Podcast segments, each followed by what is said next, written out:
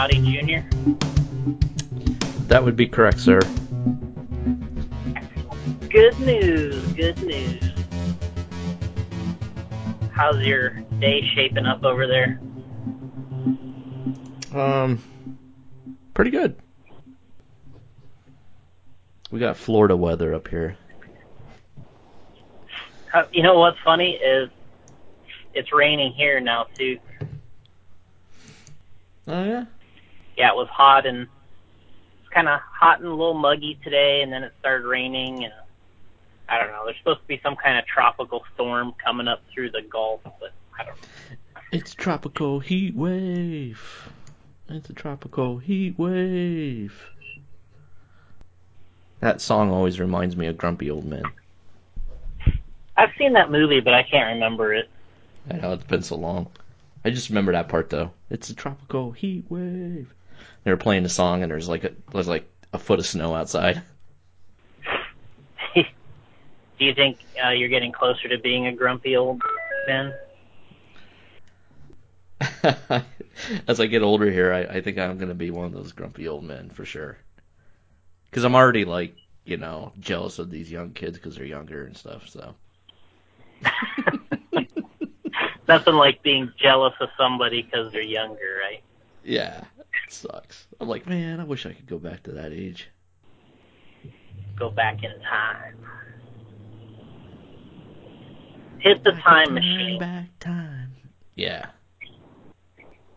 I mean, I you know that they've done, you know, there's a lot of movies on time travel, but Mhm. is there actually anyone that's actually like tried to actually do it? Like, you know what I mean? For real? Like, has anybody ever thought that they had it figured out? I've never like Googled Googled it or anything. Yeah, I'm sure. I'm sure that's been tried. So, what do you do to try it, right? Yeah, I don't. I don't know. I know on uh, um, what the hell was that name of the show? Rob & Big. Mm-hmm. Uh, they bought a time machine off of eBay and tried it. Hmm. Did it work? Didn't seem like it did. At least on the episode it didn't. Maybe it did afterwards when the cameras weren't rolling. What would be weird with time travel is it's like if everybody had access, it would kind of everything would just be so screwed up though because people would be coming in and out. You know, Yeah. it's like it's like you'd be popping in here, popping out. You know, moving forward, moving back. Like, you know, people would be all over the place. You would, you know, then, uh, you know, the way things work now, when you have your population is at a certain point and it's people are dying and being born, but if you have all these people popping in and out, um, it could be a mess. you know, you think That's it's bad, like you think it's bad in Florida, like when the snowbirds come into town, right? We're not even not even considering the time travelers. Oh my god. Man, that's true. Never thought of it like that. going to Disney World. Where'd all these time travelers come from? I'd go back to the 50s. I, I would like to go to the 50s and because it seems like that was an awesome period. You know, I would jump around everywhere, but 50s would be definitely one of them I'd visit. At least it looked cool on Back to the Future. I don't know. Yeah, I mean, there's just. But the, the the thing that would be crazy is you'd be so used to today's technology, Yeah. and then you'd be going back, and it's like, Where's my PlayStation 4? well, yeah, that, and you know, it's like, you know, you'd be driving somewhere, and you'd say, oh crap, I forgot the, I forgot this at the house, and then you tell somebody, hey, give them a, you know, shoot them a text real quick, and remind, they'll be like, what, Yeah. you know. Dude, how did we do without cell phones? I mean, it was such such a weird like if you, if you if you forget your phone and leave it at home for like a day or whatever, it, it's like the weirdest feeling in the world. Like Oh yeah, you feel like you know you got to put on some clothes. like I don't even know how we did it back then. It's just you know, I guess, you know, you told your friends, hey, I'm gonna meet you. uh I'll meet you there at five o'clock, and then you just showed up. I guess, like you know, there was no like, hey, I'm leaving now, and Yeah, I'm here. Where are you? Yeah, none of that. Just amazing that me- functioned without all that stuff. I remember meeting my friend like to go to the mall in Orlando, and he'd and he'd uh, you know he'd we'd talk on the phone before you know left the house, and I'd say, all right, I'll meet you over there, at, you know, whatever time, and of course I would I would be late, and he would plan for me being late.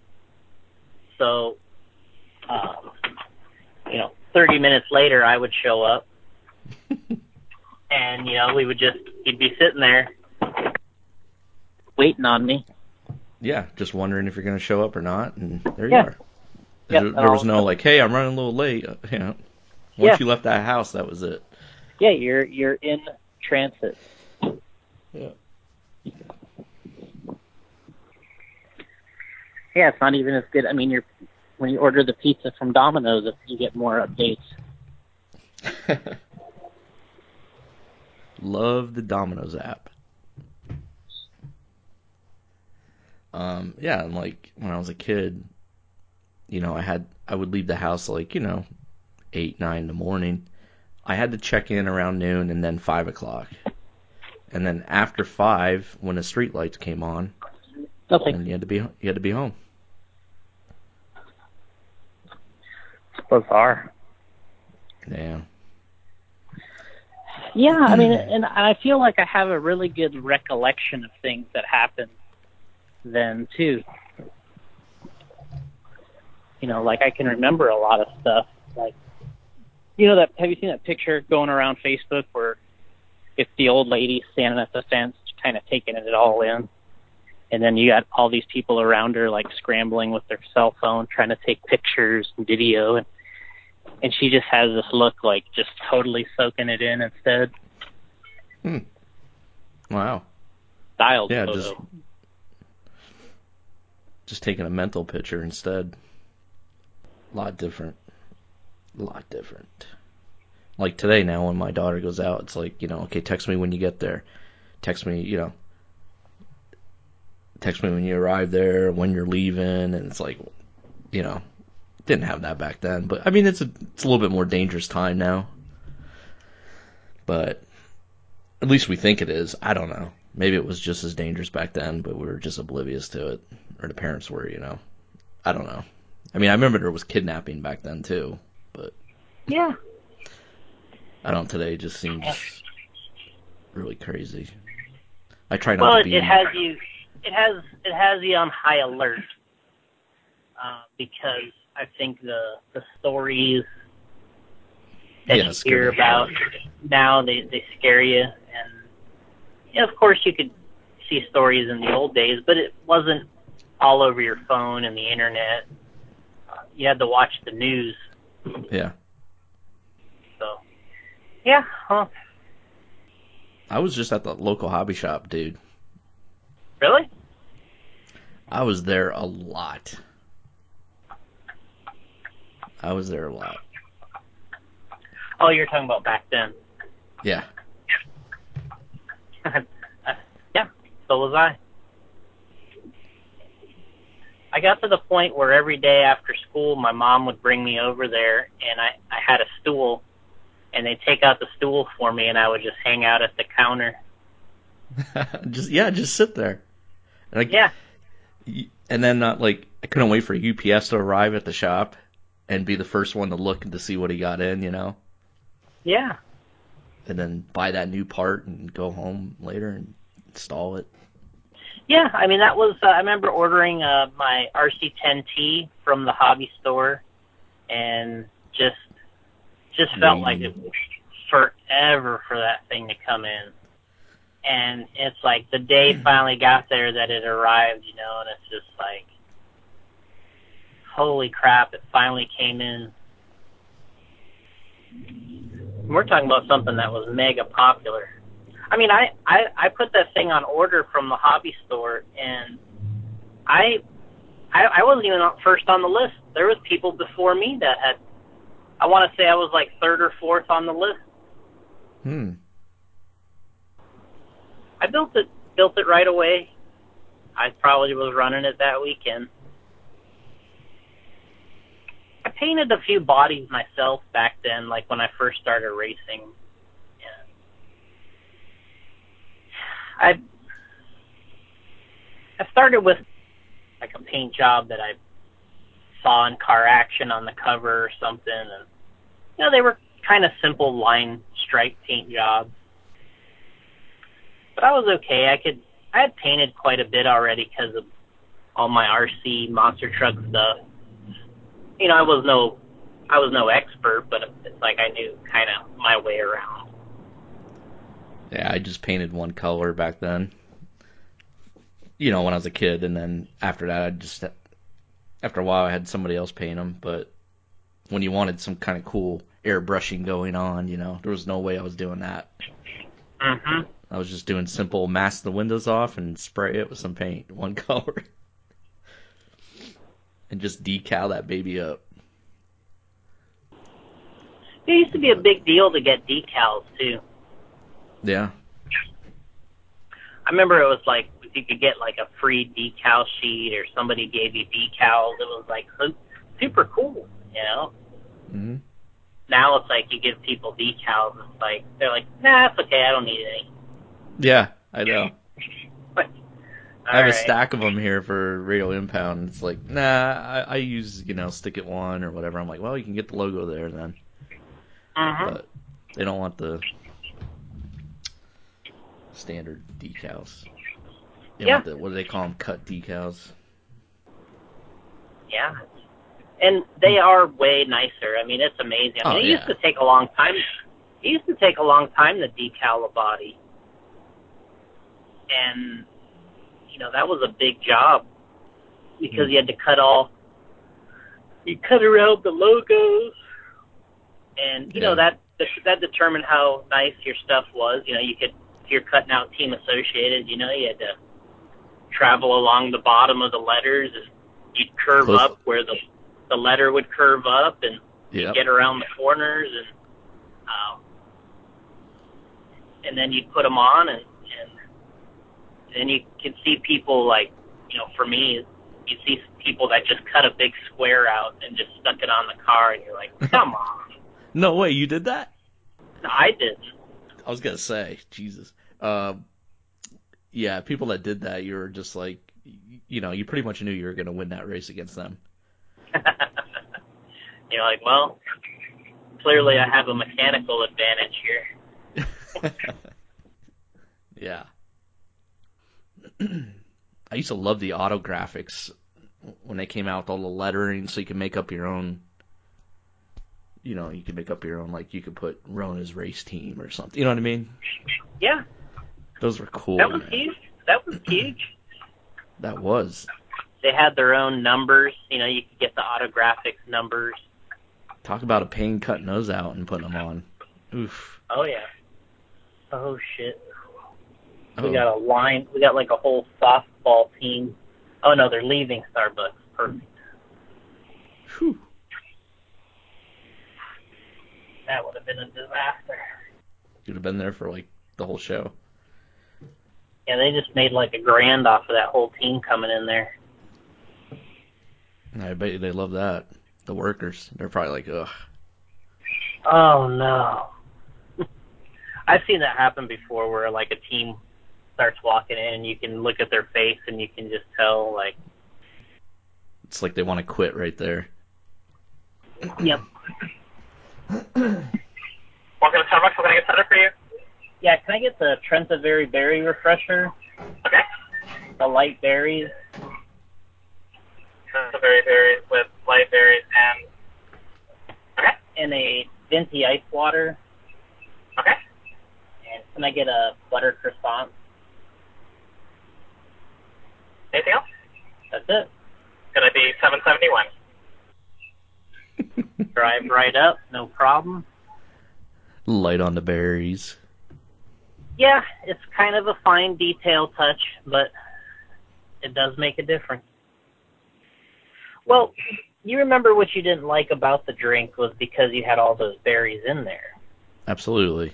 That's why I was just thinking, like, maybe I should have tried light on the berries. See that? Yeah. Yeah, maybe I'll give it another shot sometime. But I'm not saying light on the berries. I'm gonna have to have someone else say it. Have Carrie say it. Yeah, get her to do it. I just Doesn't seem manly going light on the berries. no, it definitely doesn't. But you know, if you want it the hmm. way you want it. Yeah. But yeah, lining up those autographic uh, when I wanted to make a a word on on my on my uh, car body, it was like, good lord, that was tough. Oh yeah, that if you're trying to cut out those letters individually. Yeah, and you had to use your exacto knife and try and line it up. I'll write it out. It's not ready yet. I'll just print it out. Huh? Hold on.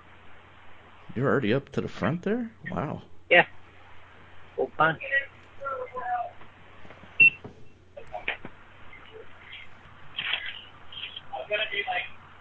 Yeah, I got some photos all. Uh, well, I was telling you, I found some photos of my parents, and I noticed that my mom. I forgot that she even had this, but she kind of did like a little, you know, photo book journal, whatever you want to call it, when I started racing, and you know, she wrote like little notes and stuff on there. Pretty cool. Oh, wow. So then for like, you know, she did it. You know, she kept it current for maybe like a year or two. Then I'm sure she was like, all right, this is just now this is way beyond just. This is too much work.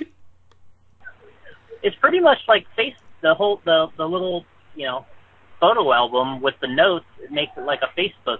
You know, Yeah. Right. photo's got some text. It's like just having it in your hand. Facebook old school style right there. hmm She probably figured, oh, this is just going to be a fad. I'll do it for her. So, Yeah. yeah, you know, and then all of a sudden, okay, forget it. This is turning into Little- something real. Little flash in a pan, flash in the Yeah. pan. Yeah. We'll get through this little phase. Well, that's why my parents would, you know, at first would not buy me an RC car because they figured it would be something I would run and just throw it in the closet. You know. And uh oh, what's going on there? It's like, no, um, this is like the opposite of uh, just thrown in the closet. Like this is like full commitment. Yeah, I first um well, I couldn't get the RC10. That's what I wanted. I had the I had that advertisement on my bedroom walls. You know what I mean? The, I thought it was cool as hell. That advertisement was awesome. The original one, and then they had the Jay Halsey one with the girl. You know. Oh, yeah. hanging up too, but uh, I couldn't get that one. Um, got my Hot Shot 2, Tamiya Hot Shot 2 for Christmas the one year. I'm guessing 86, something like that. And, you know, I would just run around outside. And then when I found out there was a track in my area, I was like, whoa. We went to visit the track, and that's what started it all. Yeah. And then my parents realized it was going to be more than just a fad, you know. It wasn't going to go away soon. Well, this this, this kid's really uh, kind of attached to this. I loved it. So went to a track with that. Got your Um, autographics, decals cut out. went to race that, and there was other Tamiya cars there, and then and then there was also a Schumacher Cat. It's weird that you got the Schumacher cat, but not an RC10. No, I didn't get a Schumacher Cat. There was a Schumacher Cat there. Oh, okay. Yeah, this is what 87, 88. Mm-hmm. I didn't go racing right away with my hot shot. It took about a year. And then I showed up to the track, which was in uh, New Media, Pennsylvania. How far is that for you now? It- Uh, that is uh, about a half hour. okay. And it was a club. There was a lot of clubs back then. Yeah. Dad took me there to to watch uh, races the one Sunday, and I was hooked. I was like, "Oh my god, this is awesome! We got to come back here next week and race." How'd we get on this? We started because we were time traveling. Oh my god, that's right. I would definitely go back to a few worlds and uh, Yeah? give it a shot. Oh yeah. Go back to the '96 Nats, maybe. Nah, I, you know, I think I'm I think I'm fine with leaving that one in the past. Now, would you go back? Well, see, you can't go back and race again because if you alter history, isn't that kind of dangerous? Yeah, you can't do that. Yeah, so you could just you mean just go back and just watch or something. Well, You- can't mess around with history, dude. The timeline, you can't you can't screw I that guess- up. I guess it depends who's, um, you know, who's making the rules here. But um, say you could say you could go back, and then you could participate. I would participate in races that I have that I did not wasn't able to participate in. So I think Mhm. then it's not like you were writing over the top of your own self. You would be Okay. in, injecting yourself into it. So it's like, for instance, if I went back to the '96 Nats, like you would have, you would have You would screw 1990, you would have 1996 me racing against 2018 me racing, which would just be nuts. But um, so then you would you would kind of be writing over the top versus if you were to go back Now, are we talking take this equipment from 18 to back then? Which which you couldn't do anyway, because then it wouldn't be legal. So I guess that wouldn't work. Well yeah there's there's definitely some items that you could not take back uh, uh like electrically.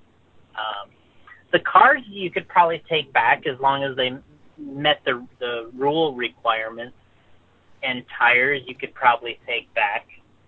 But it would be really you'd be really cheating with all that stuff. Like if you showed up like i mean there's there's several worlds if i showed up with our tires today i'm sure that i could definitely do some damage. Um yeah that's a so yeah i would go back to run races that i wasn't able to run or that i always wanted to run i think would be my I wanted to go to the Basildon World so bad in '93, the one that you were watching the videos of. oh yeah, I was watching. I've been watching uh, YouTube videos of that. I think there's two different videos out there. Uh, uh, I think someone, two different people filmed. Well, I think, Yeah, I think- Gene Gene was one of them, right? Yeah, I think that's one of the videos that's out there, and then there's And then there was one another one. seems a little more professional, but it's like Right. Yep. there's like more editing and stuff. Yeah, Yeah, that's one I, I checked them both out, and yeah, I was because you know I, I was saying uh, was saying yesterday on the Anchor app we we downloaded uh, on the Rip drive through. I'm sorry, on the Anchor app. Episode five is out there now, guys. If you want to listen to it, um, just download the Anchor app and type in Radio Impound, and there you go. Anyway, I was saying I never watched that race with Joel and Kinwald. Oh wow. Yeah, I don't know why. I just never checked it out. Since we were talking about it a while ago, I was like, hey, well, I'm going to check this out and watch this race. And man, what a heartbreaker for Joel in that race. I mean, he wins A1, and then A2, he, he bobbles and the car flips over. Yep. He was in the lead, though, easily. And then uh, same thing happened in 3 when he was trying to catch up. Yeah. Man. I wonder if that bothers him to this day. Uh, it would bother me. I I think it depends. He's so close. I mean, he won A one. It was just like Yeah, you know, he look he looked good out there too. It bothers me. Yeah, it's gotta. Because I mean, there's there's races that I've ran that bother still bother me. hmm You know, there's ones that I wish I that I'm like, man, it's like I should have fucking won that race. Yeah. And it's like, just and it's not even like, you know, stuff that you've ever, heard of. Like it's just, it's almost like I'm more upset about the ones that I should have. Like something dumb happened, hmm and you're just like, man, that should have been a win. Yeah, I'm sure it bothers him.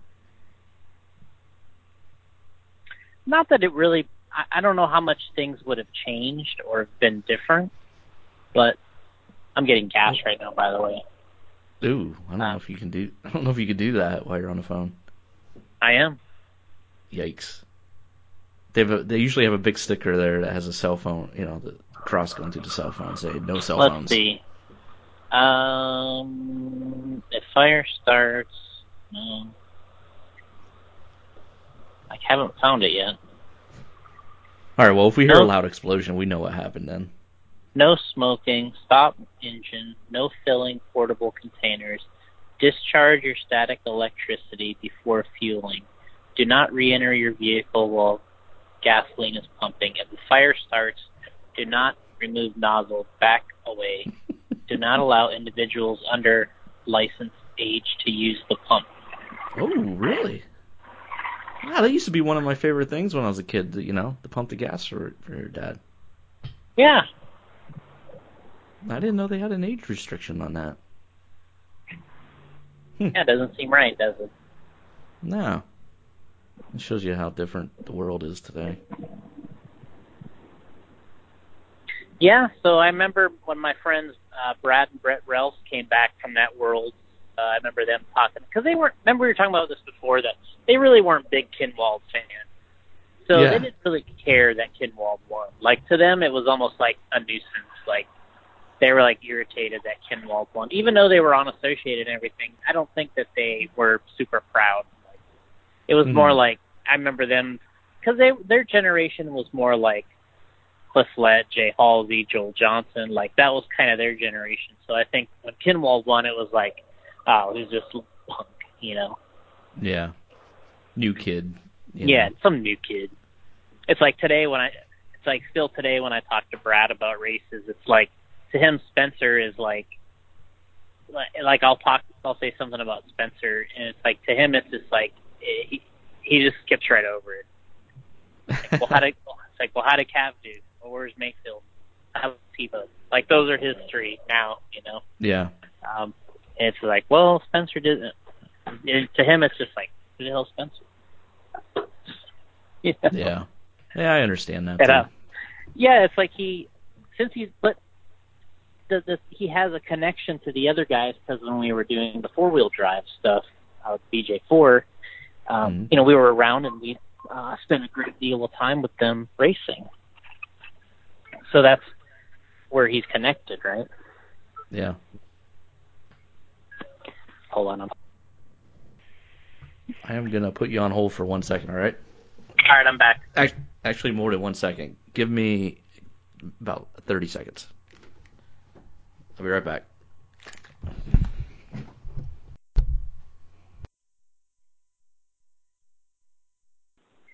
37, 38, 39.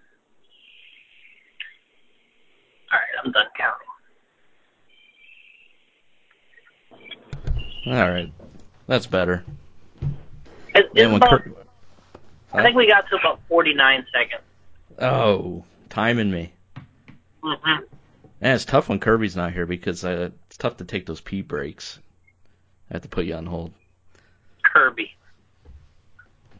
Where is he? I thought he said Friday was perfect for him. That's what I thought.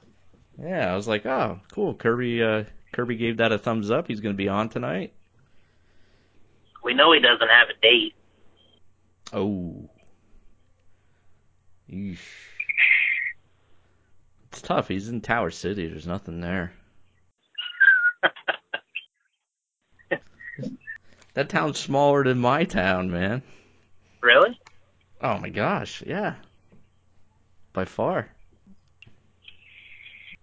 yeah, so I was saying about Joel Johnson. I remember them telling me there. Yep, Joel hit the ten the ten thousand dollar pothole because you know they were they were uh, theorizing that that's what it cost him by not winning that race. Yeah, I'm watching this video, you know, and you get kind of like caught up in it, and you're kind of like, I don't even know. I know it sounds weird, but I was kind of like, come on, you know what I mean? I'm like watching this, and I'm like, yeah.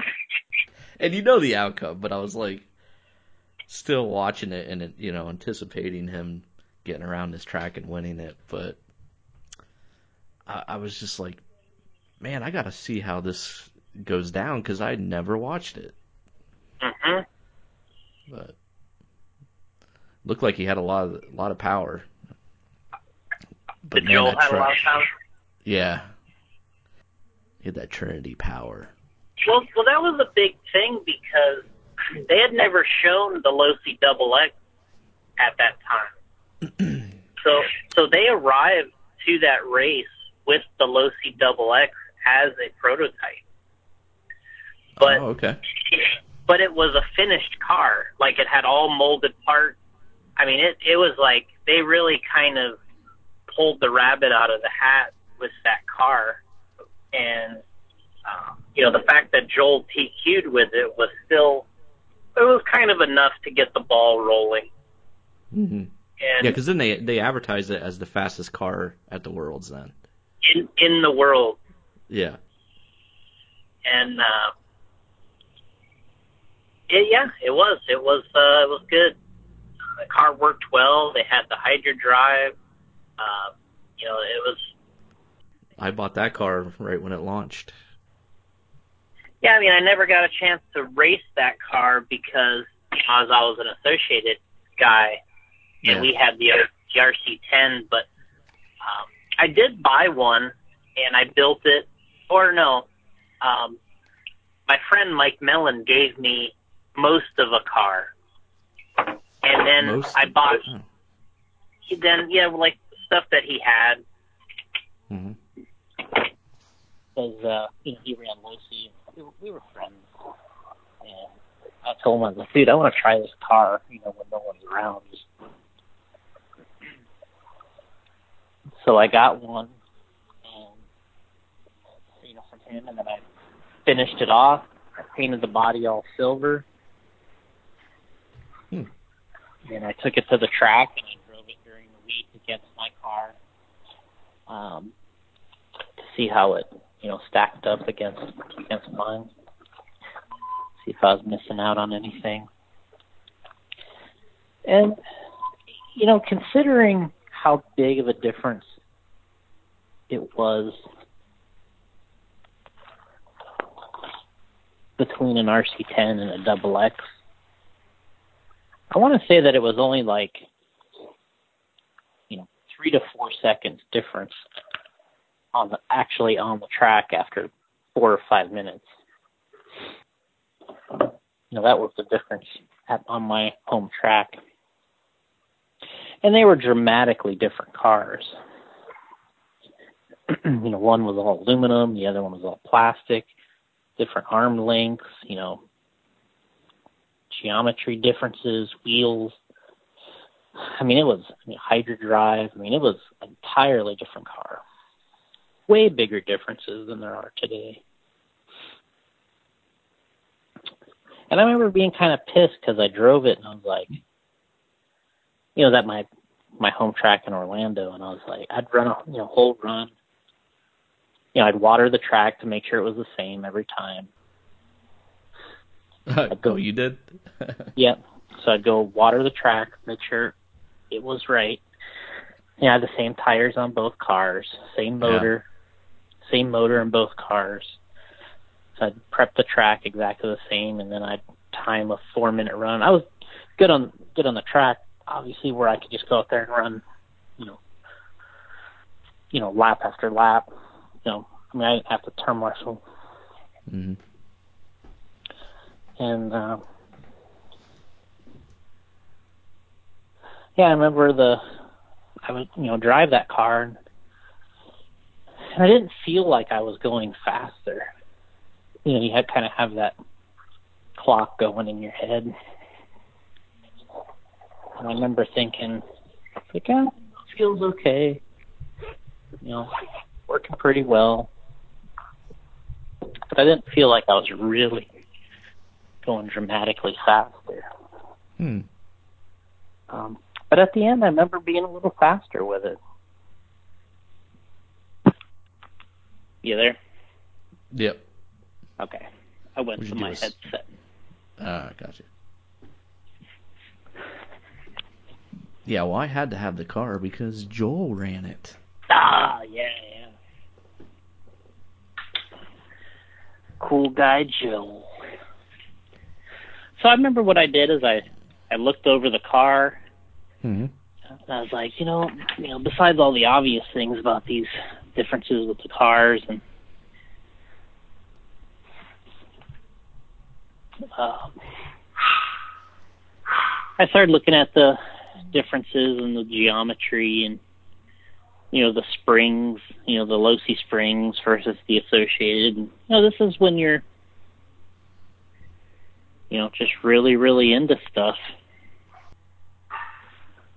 You know, at the time there's you go to school and you race, so it was like you had tons of time. You could sit there and work on it all, and Yeah, school was an inconvenience. Couldn't wait to go home. that's the truth. Work on the cars. Though I love going to school though. You did, Hanging out. Ah, yeah, I loved it. dude. Loved I- going and just bullshitting about TV shows that were on Fox, especially on Sunday night. We talked about this before. But, you know, Married Children and all that stuff. And we show up to school Monday morning, just bullshit about all the stuff that we saw on TV. In Living Color, Married Children, Get a Life, Garry Shandling. so much fun. You're in the time. You're in the time machine right now. I am. I'm always in the time machine. I live in the past. I can't get out of it. I hate the future. um, and I had my car action magazines with me. Sometimes, you know, more than one, more than two, and just sit there and, especially during study hall, read that baby from front to back, and then do it all over again.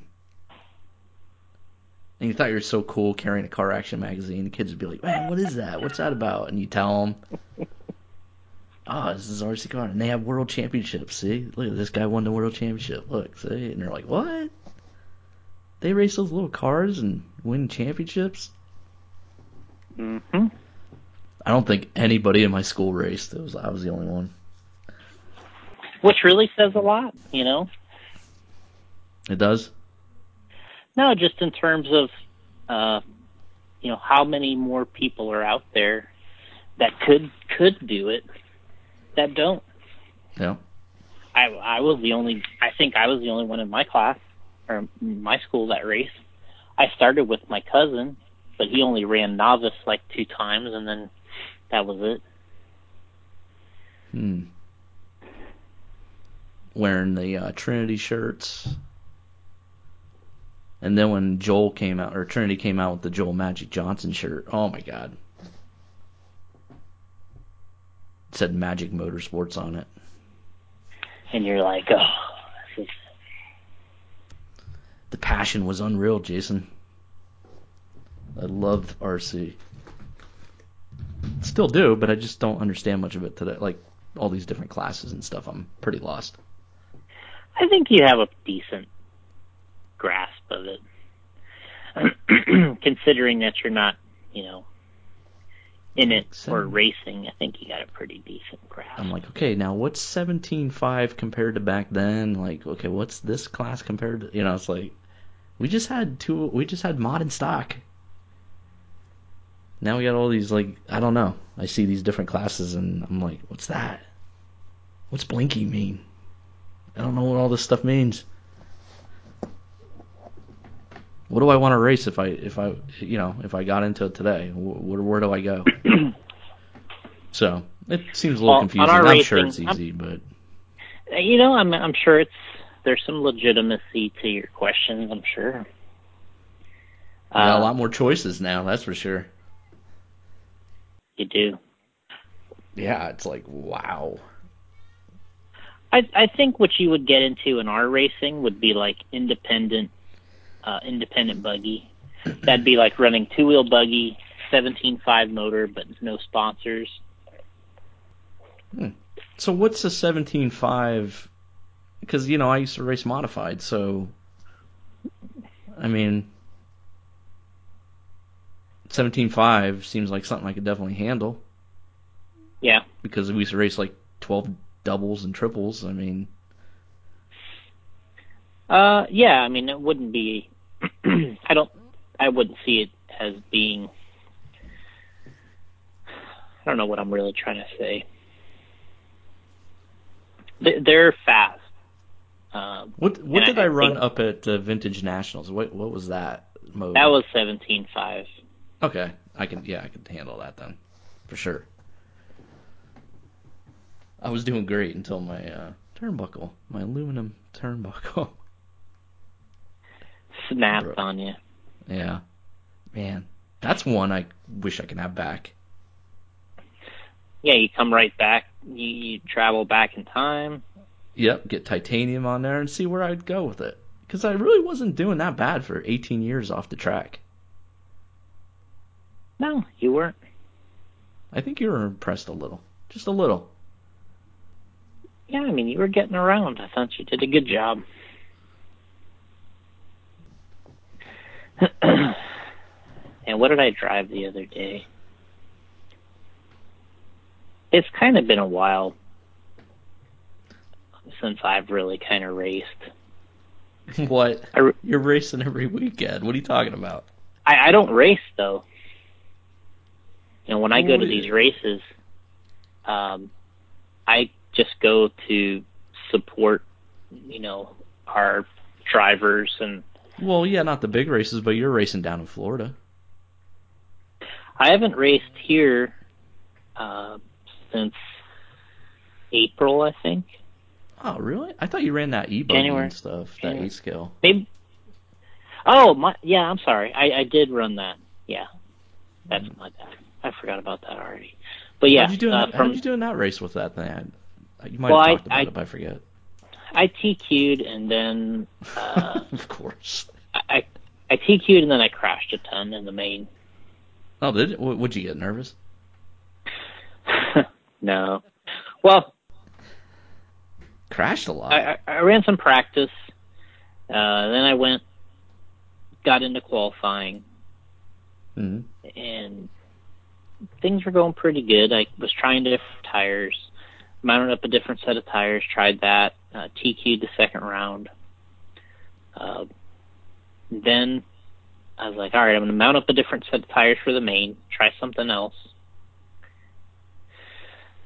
And then uh, Paul wanted me to gear up, and I did need to gear up. So we geared up two teeth, uh, put a different set of tires on the car, and then there was quite a while before my main. So I was like, you know, I'm like, I'm gonna go take a nap. Oh, I remember you talking about this. Okay. So I went to my truck and took a nap. You were just out of it. And yeah.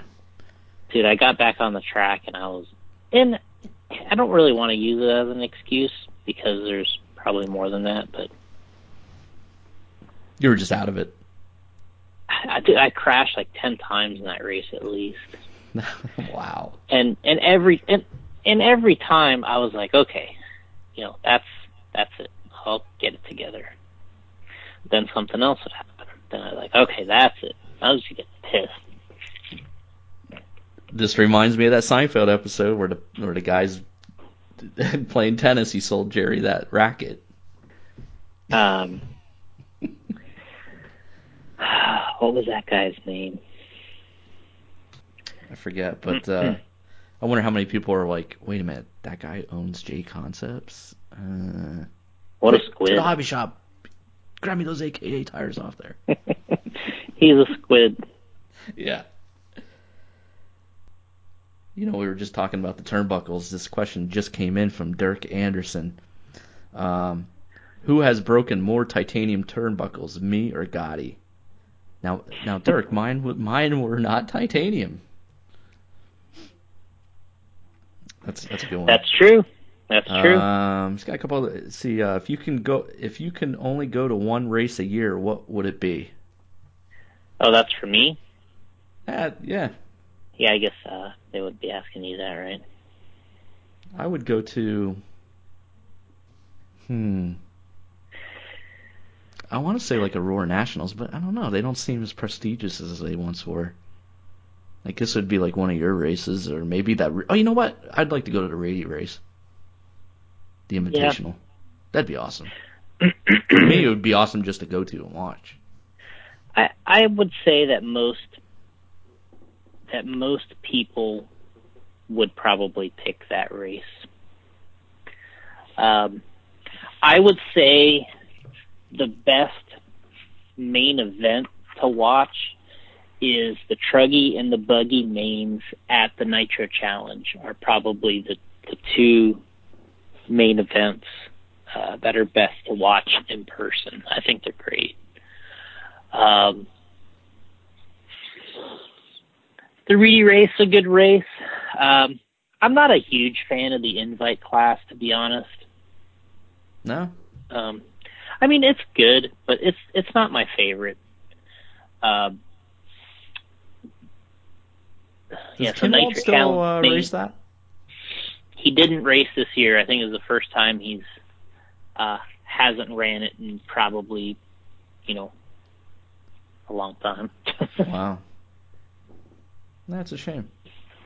well, he made a switch to Losi just about that same time, Oh, that would, yeah, that'd be tough then. and I, I think he was trying to build his cars and you know to to try to build his cars and get to the race and everything else. It was just going to kind of be like a lot of work. So hmm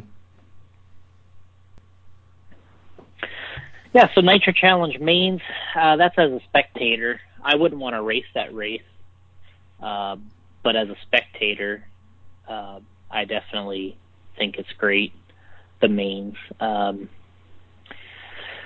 as a racer, uh, or the Desert Classic has been a nice race recently. Uh, the surface is a little tougher than most people have probably ran on, but just the track itself, the facility, where it's at is really pretty special.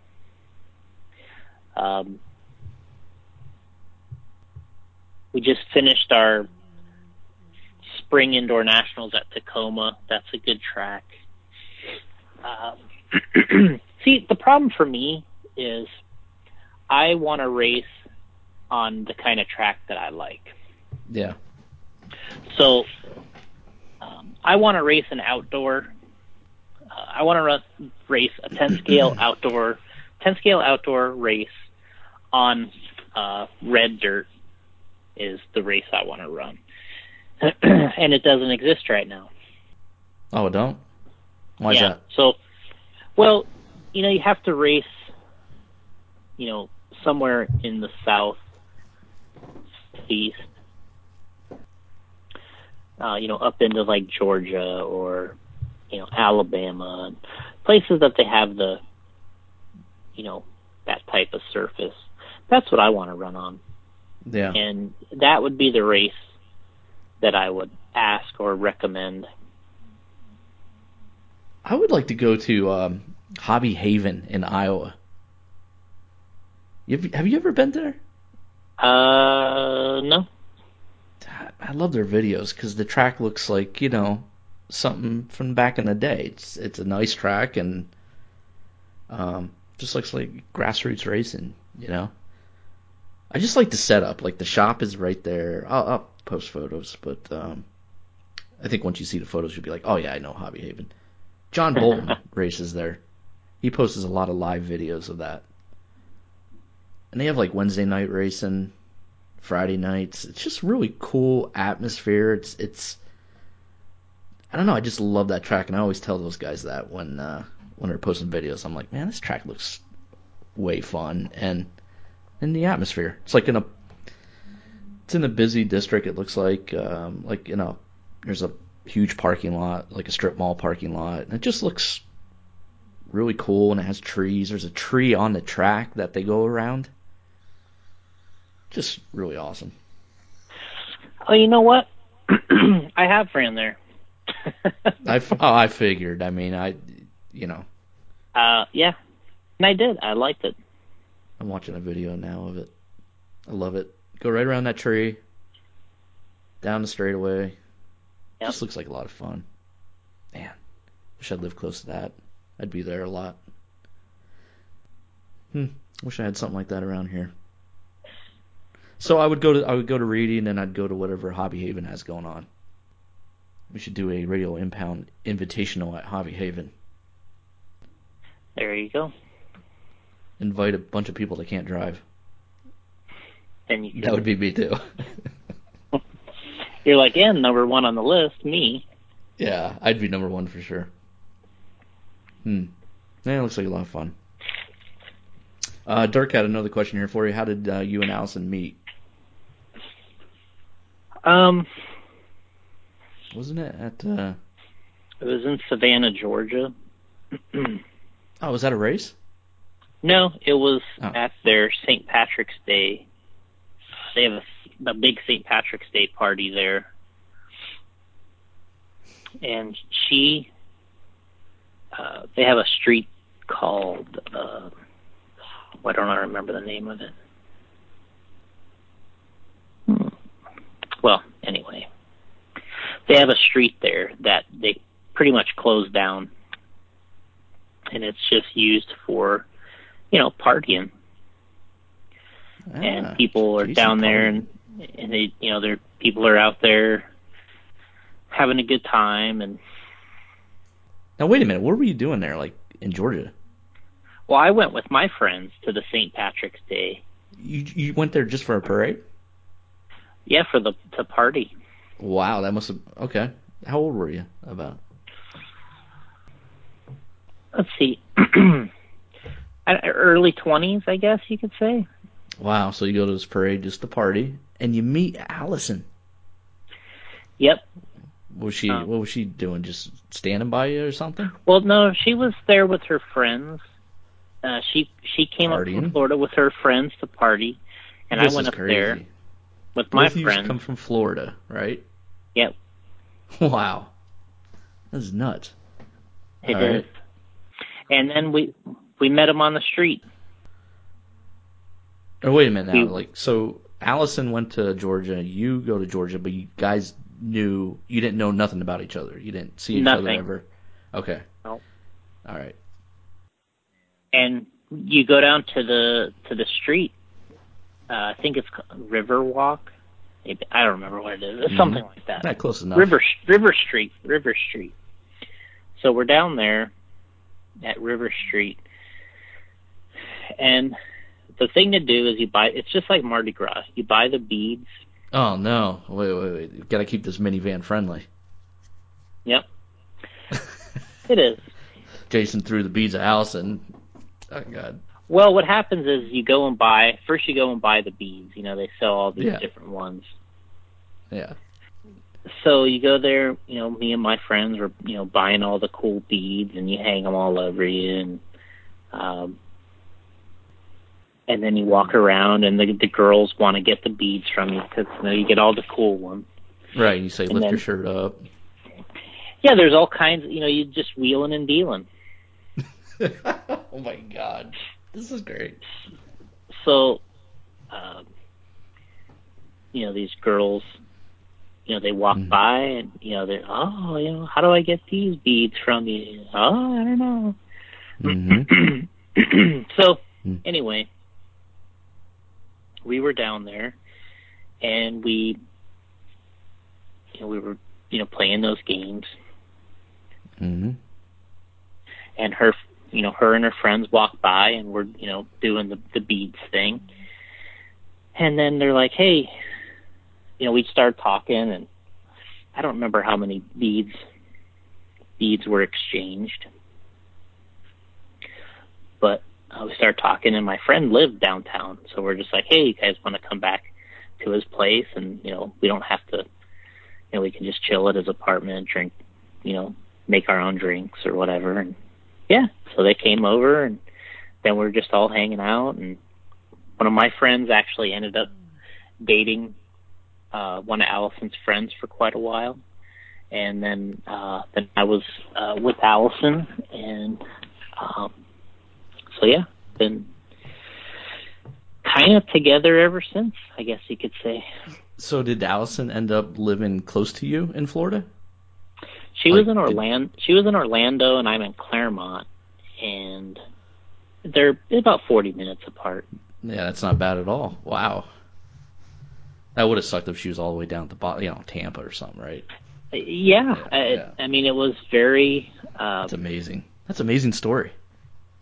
Yeah, it's very kind of lucky. Very lucky she, from that. She's standpoint. like, "What do I got to do to get these beads off you, Jason?" And Jason says, "Marry me." That's it. Done. I was like, hold my beer. No, I didn't drink beer. I don't drink. Any, I don't really drink anymore. I, I mean, I have maybe, um, yeah, a couple here and there throughout the year. But you know, back then you were going out all the time, and whether it's bars or clubs, and with your friends, and it was just a lot different. You know, once once you get older, and just all that stuff just doesn't seem to matter anymore. Not like it did anyway. We talked about this yesterday on the Rip drive-through, which is on the Anchor app exclusively. Check it out.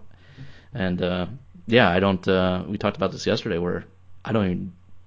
I'd be lucky if I have one beer a year. I, I just really yeah. don't like.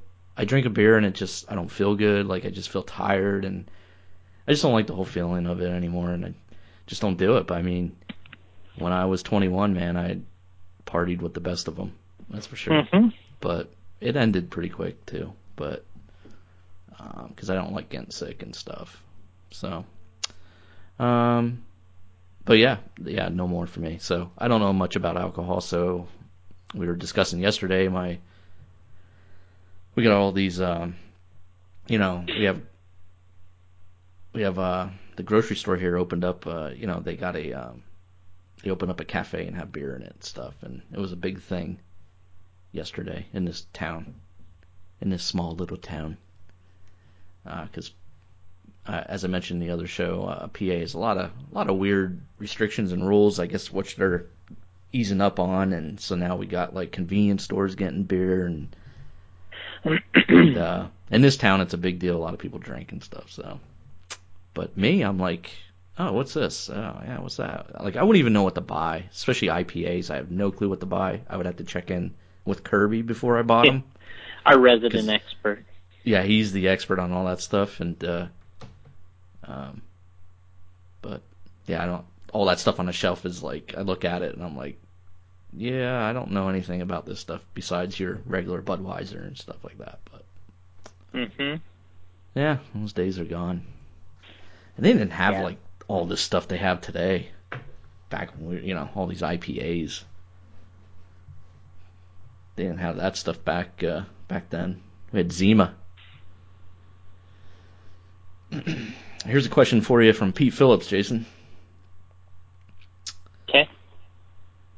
How does Jason remember details from races weeks later? Does he take notes during race weekends for later commentary on RIP or the JC vlogs? So how do you remember all the details from these races? Do you, do you actually take notes? No. Or do you just remember them? Hmm. Yeah, I just remember. Hey, he's a genius, things. Pete. What are you going to do? I mean, I forget things from the next day to the next day. Jason, he remembers weeks out, months out. Um, yeah, so no notes for Jason. Yeah, I mean, uh, sometimes if if we're trying to get serious about a, uh, you know, if if the the the vlog or whatever the case may be has to be has to be perfect or I, I don't know. That's really not the right word, perfect. But uh, you know, if there's something that I'm having trouble remembering or want to get it right, then I'll make some um, small notes, Mm-hmm. or I'll just go brush up on the last, you know, the last vlog we did to make sure you're not go over the same thing twice. But Yeah. Usually once I once I start talking about it, I remember a lot of the details about what happened for some reason. Hmm. Um, I guess it's just some people are some people can do that. I guess I used to be even better about it. Yeah. Yeah, I mean, because that was how you, that's how we talked about races in the old days. Uh, you would go to a race, you'd come home, and I remember calling Paul and uh, my other race friends, Jeff and these other guys, and and you have to, you know, rehash the whole race. You know, it's like if you did the, you know, the nationals in in uh, the '96 Nats, you had to do that, and uh, you had to come back and you had to tell everybody you know what happened Yeah. and that's I uh, recently did. put up the I recently put up uh, the interview we did with Chris Bing back in 2013, I think it was.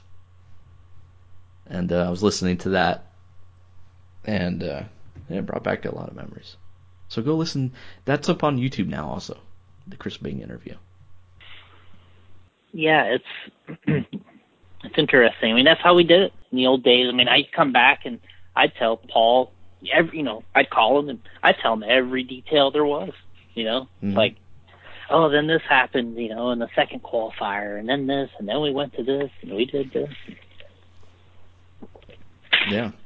and it's like he'd then you know he'd have the full it was a full upload Upload. come back and upload it all Uh, so I was mentioning we posted that uh, the Chris Bing interview up on YouTube, and um, Paul Sicarillo responded, and he listened to the interview, and he said, "I went to Wagon Hill before the Nationals, before the '96 Nationals, and tried those IFMAR studs, and they were terrible. 22 years later, I finally get the scoop." had to be worn in Yep.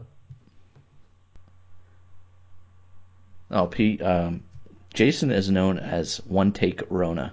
He does all those like vlogs and in one take.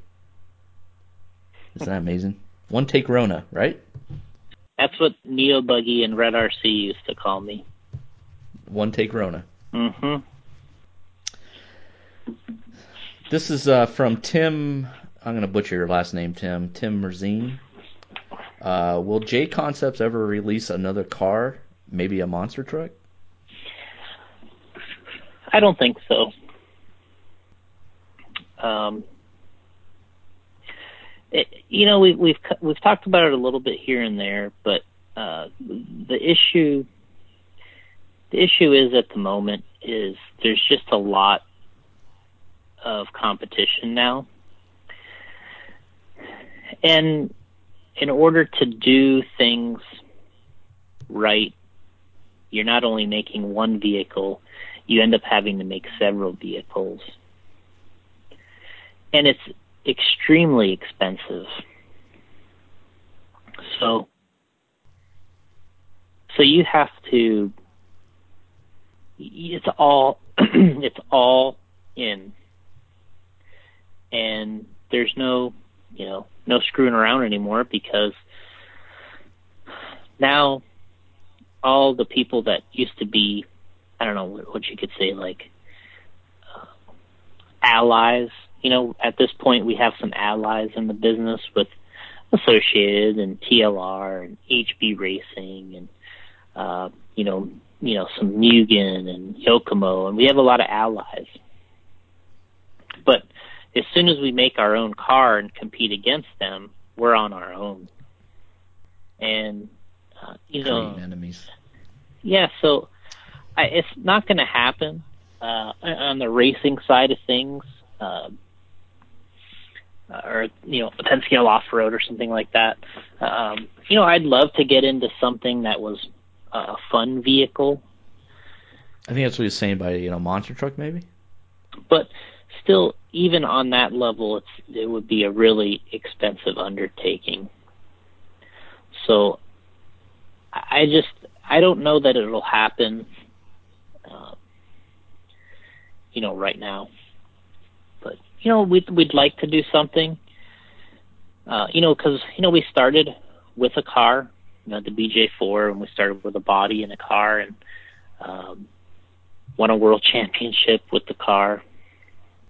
And but but I think you know to do it again, it would have to be a little different for sure. All right. Uh, he also asked, "What's your favorite way to prep slash sauce gold dirt webs?" What's your favorite way to prep those babies? Well, the hot thing now is what the guys do is they get them they get them mounted up on the wheels. Uh, what guys like to do is buy one of those chucks for the drill that you can you can uh, put the mounted tire on a drill. Then you mm-hmm. spin you spin it up, and we take Scotch Brite and we stuff the tire in with with some.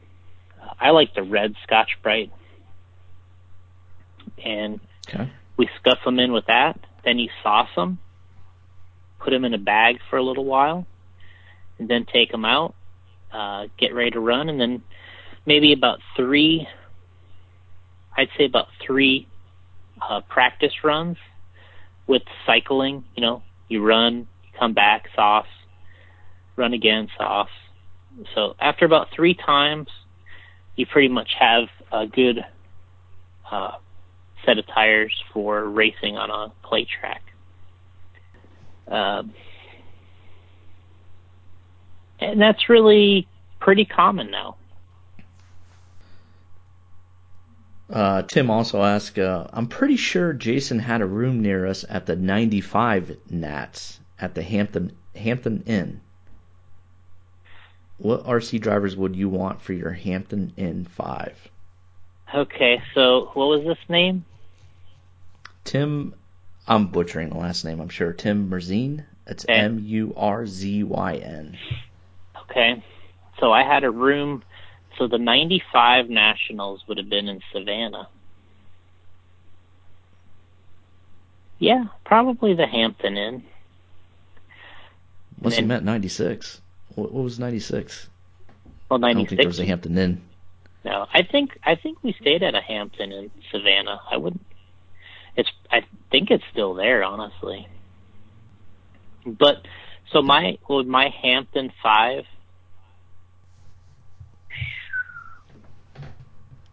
So these are people that were probably staying at the Hampton that I would want on that I'd want on my team.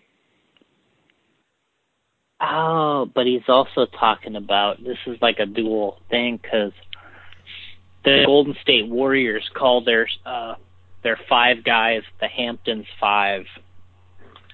Oh. Okay. So, uh, the Golden State Warriors apparently a few years ago they went to the Hamptons, uh, like uh, Steph Curry, uh, Klay Thompson, uh, Andre Iguodala, Draymond Green, and Kevin Durant. They all met in the Hamptons uh, before they signed Durant, and that was their sales pitch. Uh. That was their sales pitch at that time to Kevin Durant to sign with the team, and Draymond Green calls that the Hamptons Five. So okay. I got to pick five guys uh, the way I would approach this is I gotta pick I gotta pick five guys that I would want on my team, and I'm gonna say if you were to rerun the race. Because he ah okay. So you like let's say five guys. So from today's group? Like can I pick Maifield? Is no because I think it it would be like who oh. was at that Hampton right? Okay I don't know. I have no idea, but let's just say that. so Kinwald. Well, that's the question. Do I want Kinwald on my team? No, that's right. He's with Losi. Is he with Losi then? He was, yeah. you kind of have to. You kind of have to pick him, but ninety. When did he switch? Ninety four. Yeah, the beginning of ninety four. Wow. He saw how good that car was that Joel ran at ninety three. That's why. He's like, I'm hey, sure it did. That, I'm that sure car. it didn't. I'm sure it didn't hurt. Mm-hmm. Uh, so that my my yeah. My Hampton five. Okay, so I obviously I guess I'm in it, and then uh, I'm picking Brad Ralph because that was my friend from Florida. He was also fast on that track. Um, I'll pick Mark Pavidis because he's one of my buddies and he was always fast. Um, well, I was fast, and I'll I'll I'll pick Paul Paul Wynn because I think I probably stayed with him there. So that's four. And who's my fifth guy? I mean, you could say Kinwald, but man, I hated Kinwald then. he was kicking my ass everywhere. yeah. Um, to throw him off the driver's stand. I love Kinwald, and I even liked him then. But but in those Yeah. days, it was just like, man, this guy, he he was incredible. Um, so yeah, if you're gonna go with a competitor, you go with Kinwald.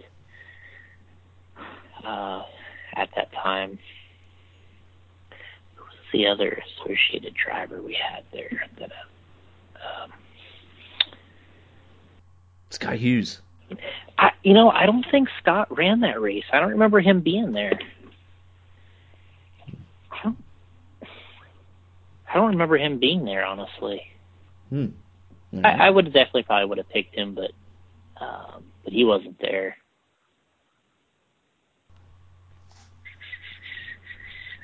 One, two.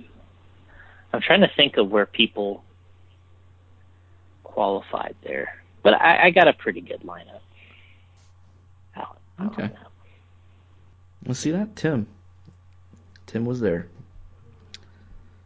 We'll put Tim as the sixth man. There you go, Tim. That's what he wanted to hear. Finally, we got to it. There you go, Tim. You're coming off the bench. Yep. First guy off the bench. Oh, you know what would be another good one? Mark Francis.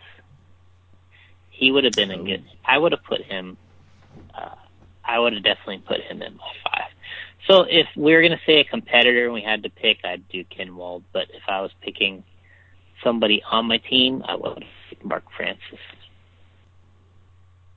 I guess. Um. Okay. Uh, this is from Chris Trudell. Is Tacoma RC Raceway the greatest clay in the J Concepts Indoor National Series? Say we got one, two, three, four. Yeah, probably is. Uh, the dirt is awesome. I know Ryan wishes he could take it with him uh, to just about every track he goes to indoors. He uh, he loves that dirt, um, and we haven't been to Beach RC yet. That's where we our new, you know, our, our finals race is there this year. And Oh, cool. from what I understand, uh, it also is very good dirt. Uh, a lot of people comes very highly. Uh, I don't know what the right word is, but Where's that track at? Beach RC is in Myrtle Beach, South Carolina.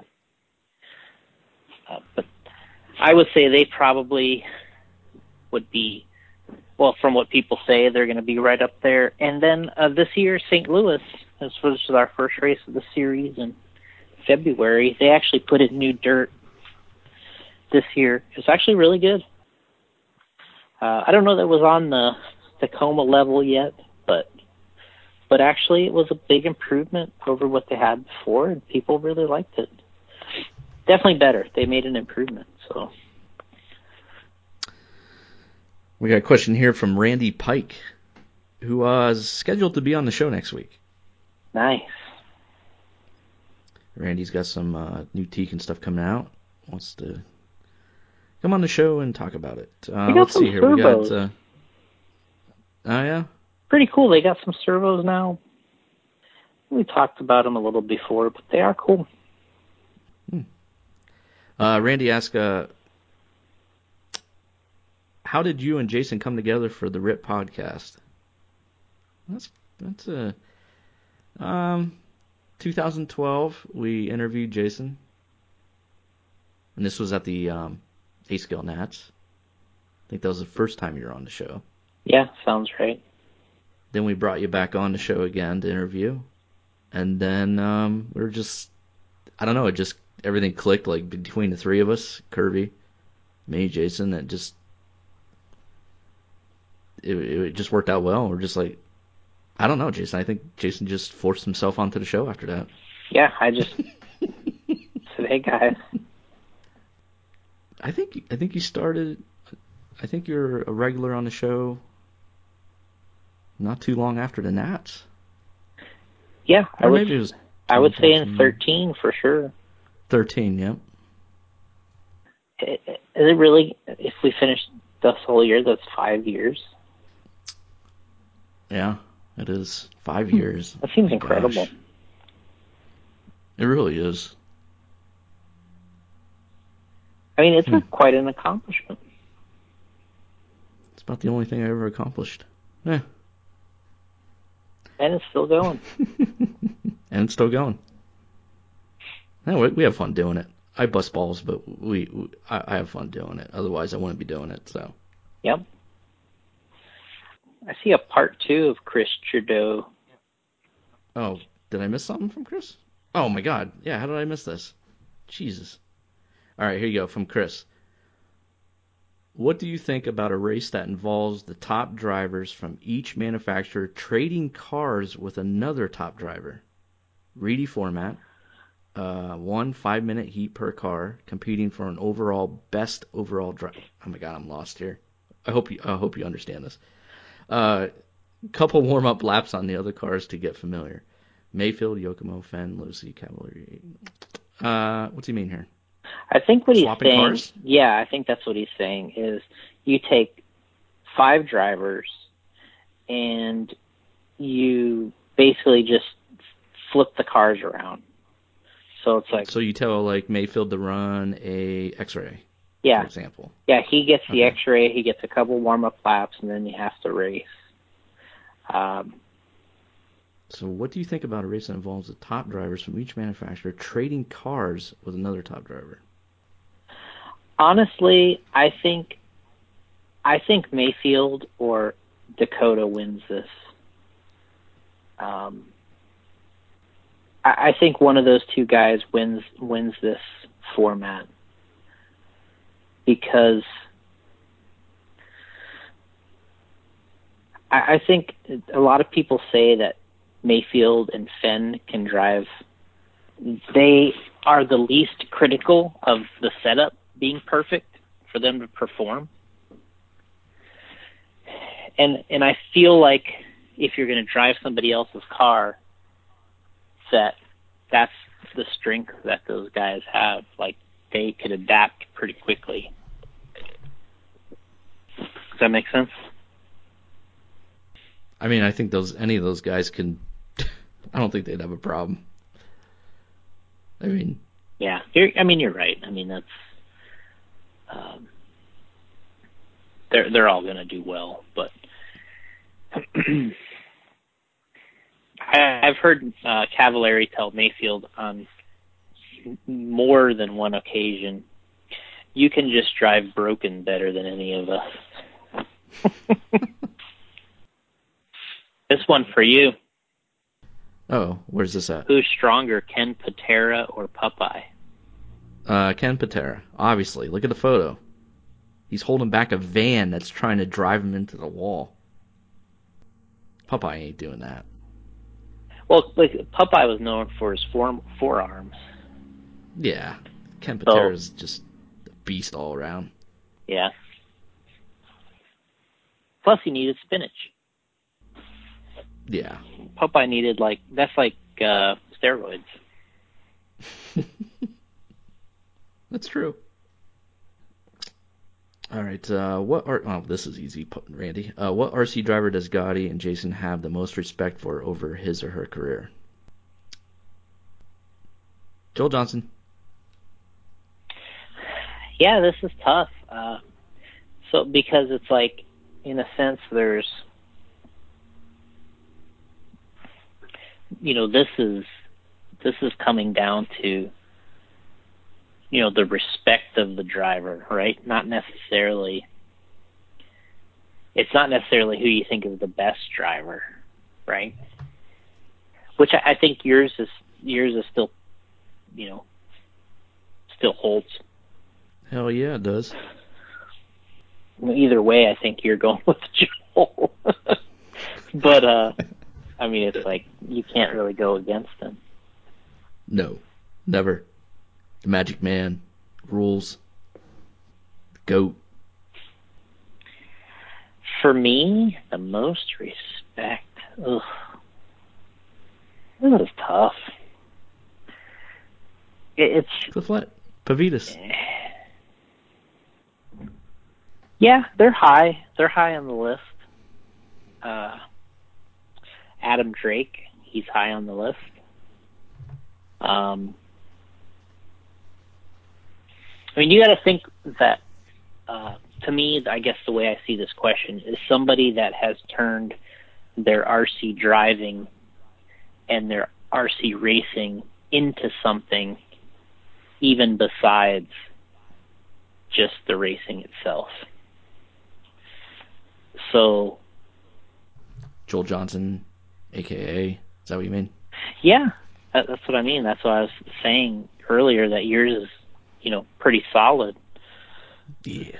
Uh, you know, the the Cliff Lett, the the Mark Pavidis, those are solid. And you know, I say Adam Drake because now you're talking about somebody that's, you know, he's turned his driving into, um, you know, and he's never been. The thing about Adam is he's never been the best driver. Mhm. So you're talking about somebody that's really kind of made the most out of what he has been given, uh, just from an effort standpoint. I remember telling some people uh, years ago, like the, the Steven Hartson, and I remember uh, them asking me about things and, oh, you know, how much money, you know, should we be making doing this, and you know, and I, I I remember telling them, I said, hey, you're you guys have the wrong role models here. I'm like, you know, you're thinking that, you know, you want to be a, a Cavalieri or a Maifield or a Tebo. I'm like, but you've already been mm-hmm. doing this long enough that you're not. And you need to pick a different role model here because if you're going to have a career in this, you have to figure out a different way you're going to be able to do it. Because these guys are obviously better, you know, and uh, they are the select few that are able to get the results to continue their contracts and win bonus money to make a good living. Now, that's very few and far between for everybody else. Everybody else might as well work at McDonald's um, because that's you know you don't make enough money. Uh, this it's a very small percentage of people. It's not even a percentage. It's just it's down to uh, enough people on you know your hands and feet that can actually do it as a career as a driver. So um, that's why Adam gets so high on the list because he's never been the best driver, uh, talent wise, but his he's put a lot of work and dedication. People like him, which is big, and he always has done well for the brands he represents. Um, so you know, at this point, he's been racing and doing it longer than a lot of the old school guys. You know, like if you look at, you know, you look at like Cliff Lett's RC racing career is very short in comparison now to a lot of these other guys. You know, let's say Cliff started, let's just say it was 87 to 97. I mean, he was racing for 10 years. you know, he had a killer 10 years, but, um, but it was 10 years. I mean, you're, you're looking at, you know, some of these other guys, um, they're, you know, far surpass that in the amount of years and everything else. So, you know, like Joel. Well, I mean, even Joel's RC racing career is, I mean, he started a little earlier. I think he started in the early 80s, but his peak was probably, you know, mid to late 80s to, you know, in that same area, probably 96, 97, you know, 98. That was probably his peak years. Um, Don't worry, kid. If you lose this race, we're done. No pressure. No pressure. Ernie to Joel. you you can check out that interview on the Ripcast Throwback on the popular all your popular podcast apps. I uploaded that over the weekend too. Awesome. That's a good one. hmm And yeah, I, I would say those guys, those those are the type of guys that I'm uh, looking at at the moment. Okay. I think Randy wanted to hear his name in there. Okay, Randy. Yep. Um, when is Jason Rona going to use my paint scheme for a JC body release? I only have a few years left. I can promise an increase in haters, no sales increases. Hey, you know what? He does have a pretty cool paint job too. Just when it comes down to when we actually do a new body or something, Mhm. I end up we we completely forget about his paint job. Um. Oh, Kyle Predmore. That's right. Kyle was out there um, with you at the indoor nationals. hmm Uh, how bummed is Jason that the selfie didn't happen? He's in the dumps about it. We we needed to we needed to get that selfie done. You know, we did have maybe like two moments where we where we was about ready to get the selfie done, and Then people came up to you looking for autographs, no, stuff like that. it just didn't didn't happen. You signed some autographs at these races? I'm sure you Yeah. on the shirts and stuff, right? Yeah. Um, every once in a while. I was telling you when I was watching that '93 video on Kinwald won the worlds, and um, I think I asked you in our chat, like, does this happen today? Like when Kinwald walked down from the stand, everybody was getting his autograph, and I just don't know if it's like that today or not. But uh, it was pretty pretty interesting to see. It was that's an had, like, a- awesome scene. That's a really good scene where uh it was just a you know and and it's a different time period because you didn't have the internet, you didn't have the social media. So when you saw Kinwald in person, it was a big Mhm. deal. And you know, you did the magazine thing and all that and people so when you were there, it you it was important to go home with something, uh, an autograph or, uh, you know, the the mo- some kind of memento that you saw something cool and and you know when the U.S. guys would would go out of uh, go out of country and we you know we go into race in another country, I would say that that it's I would say that our drivers are very popular when we go to these other countries to race.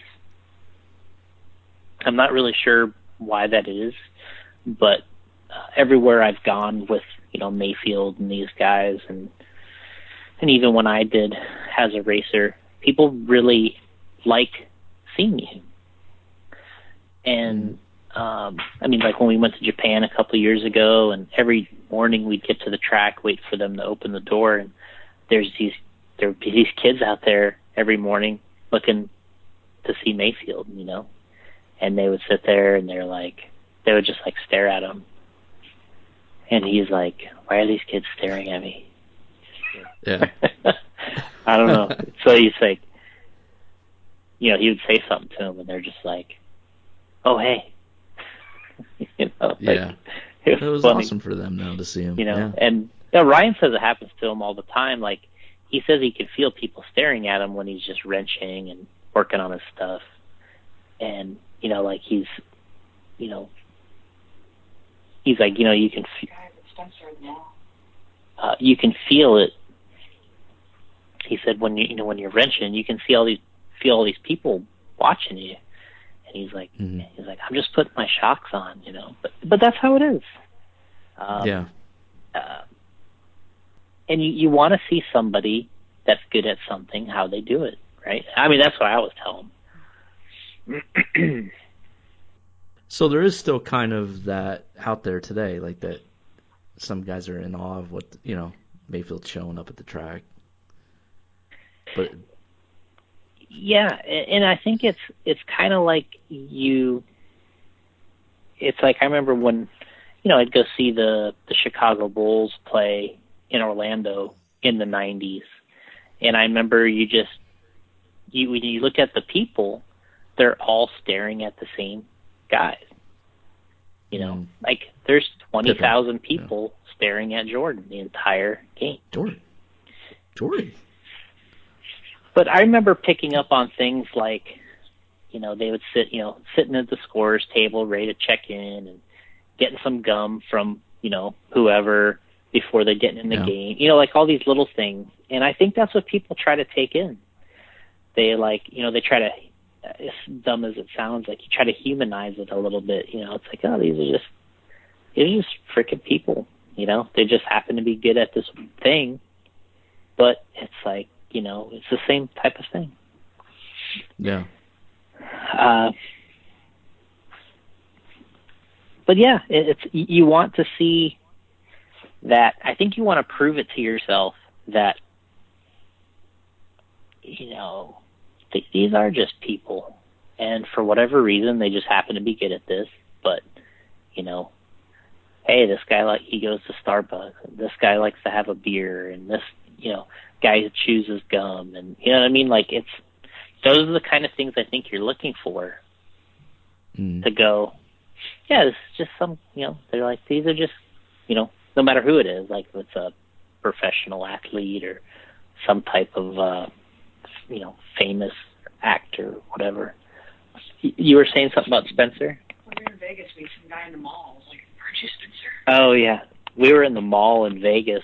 We were looking at shoes at the shoe store. Some guy comes up to Spencer and says, "Aren't you Spencer Rivkin?" He, he's Really? just like, "Yeah." He's just like, "Uh, yeah." He's like, "Man, I got, I got that, uh, I got that B5 with your picture on the box." Oh my God, that's cool. It's like, what are you doing here? Yeah, so it. Uh, Did he sign an autograph? I don't think in the shoe store, no. I remember uh, Maifield telling me that he was talking to the, the some of the NASCAR drivers uh, get in and out of RC, and and there was a time when um, one of them they they wanted to race truck all the time, like stadium truck, hmm and so like, there was a, a couple of the guys, and Maifield went to one of the NASCAR races in Arizona, and I guess the guy told him they said, "Hey, um, I race a T this, you know years ago. I race a T4 uh, back home in North Carolina, and you know." And Ryan, you know, these I was asking Ryan all these setup questions about his truck, and you know, this is a NASCAR driver, and Ryan's just like, you know, giving him all the setups and everything else, and the guy, he he just, and so finally, I guess he just tells Ryan, he's like, look, I want to buy your truck, your whatever, your T4. I I just want it. I don't care if I have to buy it or you can give it to me or whatever the case may be. I just this is, I just want it. so Ryan ends up giving getting him this T4, and the guy just thinks it's going to be magical. You know, he's thinking, I got Ryan's T4. There's no way any of these other guys are going to beat me now. Like this, you know, there's something that he knows about getting this thing dialed in. And he gets it and he goes and races it. He's like, it's just like my other truck. he's like, because I expected this thing to like drive itself around the Oh track. my god. And Ryan's just like, he's like, hey, I, what can I tell you? I'm good at this. you know, like he's like, there's a lot of driving in this that you're not. Right. The guy's just so disappointed because he's like, he thought he was gonna get this truck from Ryan. He was just gonna destroy, you know, his other buddies.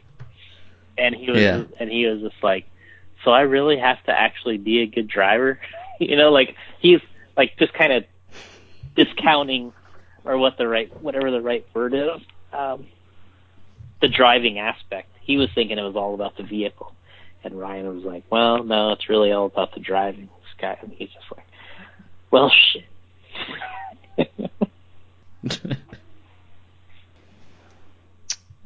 A question that just came in from Javier Anaya. Uh, for Jason, what was your first full scale car? ford explorer Oh, what year was that? i think it was an uh, a 91 or 2 Okay. And what car do you wish you could have? I, I'm a truck guy. I am a truck guy. It, it's hard for me to. Uh, I, I would want the brand new Raptor. That that's what I want. But yeah. if if Well, I had to go. get just go get it. if it's not that easy. Oh. If if it had to be a car, I like. Who else asked me this? You know what car I really like, and I don't know if it's still cool or not, but the old Ast the Aston Martin stuff. What's it, a DB9 or a DB7? One of the man, I loved that thing when I saw it. You I don't what know. car I wish I could have? Geo Tracker. Yeah. I want a Geo Tracker, guys. Any listeners out there to find me one at a good price, let me know. In somewhat good condition too, please. Yeah, I I think uh Pete I think Pete sent me a photo. It might have been Pete Phillips sent me a photo of one for sale somewhere. A while back and it was uh looked pretty nice. I needed to change the tires on it though to whoever the rims were pretty bad on it, but He's good at that. But, he tracks down than- vehicles on Facebook. He sends sends me stuff, links all the time. yeah. Uh so why did you choose the Raptor? Just badass looking, that's why. I just love trucks. Um, I thought it was one of you know uh, my favorite vehicles, F one fifty. hmm That was my favorite vehicle of um, that I had previous to this, and then I saw this, and to me it was just like the ultimate F one fifty. I was like, man, this thing is awesome. It was like the coolest street truck, like street truck. I thought. DB9, Austin Mar- Ast- Aston Martin DB9. I think there's a DB7 too. These things, I mean, looking at this now, I don't know if I was, I don't know if I'm as into it now as I was before. I don't know why, but uh Gotti, what's your favorite this is from Javier. Gotti, what's your favorite all time video game? SOCOM two. really, A lot of memories from that game. Uh, me and Kirby staying up to like four or five in the morning, watching the sunrise, playing that game online. God damn, it was awesome. Best WWE crew skit. I, I think he means. I think he's meaning faction. What- what- WWE faction, which what does that mean? if you're if you're talking strictly well like NWO like a group Oh, like but but I mean if you're strictly talking WWE factions I I guess you're gonna have to go with DX um you're gonna have to answer Chili Duncan's because you know what? I'm gonna admit this. I have no no idea what this is about. Do you? You see Chili's question there? Yeah, I don't know either. I mean, I see it on I see it on Facebook and stuff, but I have no clue what it's about or what they're even. I never even looked into it. So, um, uh, regular denim or stretchy from Rod Sturchill. That's easy, stretchy. That's what you like. American American Eagle Flex. They're the best jeans you'll ever wear. Regular denim or stretchy? I don't, I don't know. So it's the denim itself just kind of has some stretchy characteristics, right? Yeah, and they're comfortable as hell. I think I actually do get some of the stretchy ones, but I do have some of the regular ones. American Eagle next level flex. I get the buffalo, buffalo at uh, at Buckle. That's where I was. Kyle, Kyle Predmore. I got to give him a shout out. Do what? I have to give Kyle Predmore a shout out. Okay, go ahead. Well, that was it. I saw you take a video of uh, video of Kyle sweeping the track Yeah, he did a good. at Tacoma. He did a good job with that. Oh, here's another question I missed um, from Dennis Zellers. Big forum debate: Is VTA oh, entry level class? If not, what is then? VTA, that is uh, the vintage Trans Am. Uh, I don't think it's an entry level class because I don't think you can buy one uh, com- as a finished vehicle. So I don't think you can actually buy a VTA vehicle. You have to kind of put one together. You have to get the touring car or whatever the chassis. You have to get the right wheels, the right tires. You have to get the right body. Then you put it together. Uh, it's more like a hobby class. Uh, Okay. I, I do think that it could be an entry level class, but I think somebody would need to um, kind of have one that you could purchase and get kind of get going with it. As far as I know, as far as I know, you can't just buy one. I think I shared I shared the radio impound thing, but Yeah, you did. Those are. I think that was under your share. That Okay. question. And then uh, Jake Engstrom says, uh, "Need to dig up some old, some more old school guests." Masami. Not sure about his English though. I think Masami's English is pretty good now, so we could probably do that. I saw an interview with him somewhere. yeah, it's okay. Uh, I think the interview would just be kind of short. It just it Okay, we'll we'll scratch him off the list then. Yeah. The time the time difference alone, it would we'd have to wait till he's in the states. It would be a great interview uh, to some extent, but then others you wouldn't.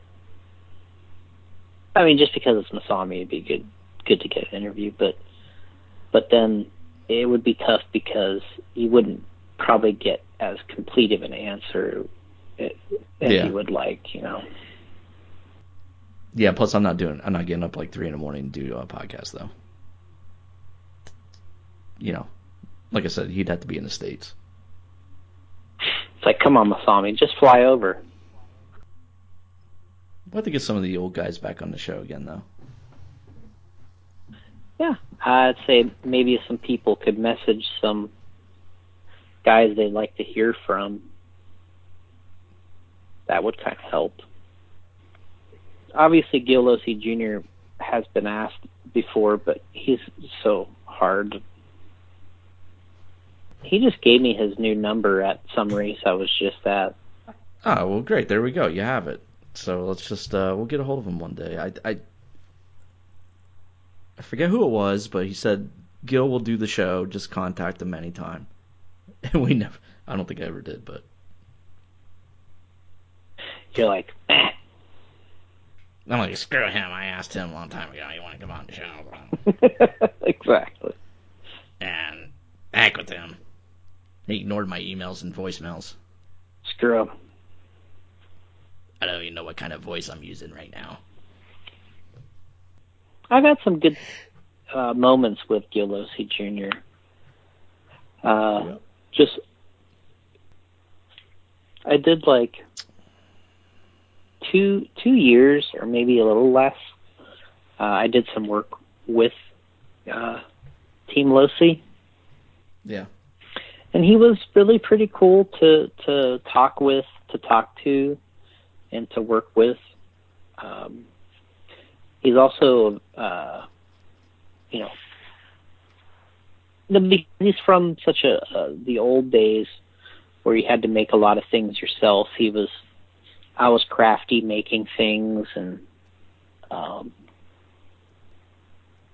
I stayed out there. I helped those guys work on their. They lost a couple engineers at at a, a time that was um, just not conducive to them getting some things done. So they asked me to come out there and help them work on uh, one of their touring car projects as a um, as a designer. But you know, it, it was Gil Junior's design, hmm and then he just asked me to draw some of these parts up so they could machine them and make them for the world in 2000. So I, I don't know how long I was out there. Maybe I was out there a month. I don't know. But I got out there and you know they're just like, yeah, just you know stay with stay with uh my dad, which uh Gil Senior stay at his house. Oh, And that's awesome. and then Gil Senior is just like, yeah, here's your bedroom. You got, you know, you're over here. You know, he has had an awesome house. Uh, you know, super amazing. Hmm. And here's your bedroom, and he's like, uh, you know, here's a car. Just drive my car. Right. And and I don't know, I, I don't remember how long I was there. You know, a couple weeks or a month or however long I was oh there. my god. and yeah, I'm like driving around his Cadillac CTS, and awesome. I'd go into Losi. I was driving pops. You know, he would drive one of his hot rods because he had like Wow. like really really nice hot rods. Um, him and Gary Kives were really into the hot rods, so he would drive like you know he had like four cars. So it's like um, I don't even I don't think he had his Ferrari at the time, but Jesus. Um, but you know, because there was a time where him and Gil Jr. both had uh, Acura NSXs. They had uh, matching, I believe they were matching uh, NSXs, and then Pops had a Ferrari, and then he always had hot rods, which he loved his hot rods way more than he loved any of those other cars. Um, uh, so yeah, when I stayed at Pops's house, he he's just like, yeah, just take my just take the Cadillac, go to work wherever you want to go. I don't care.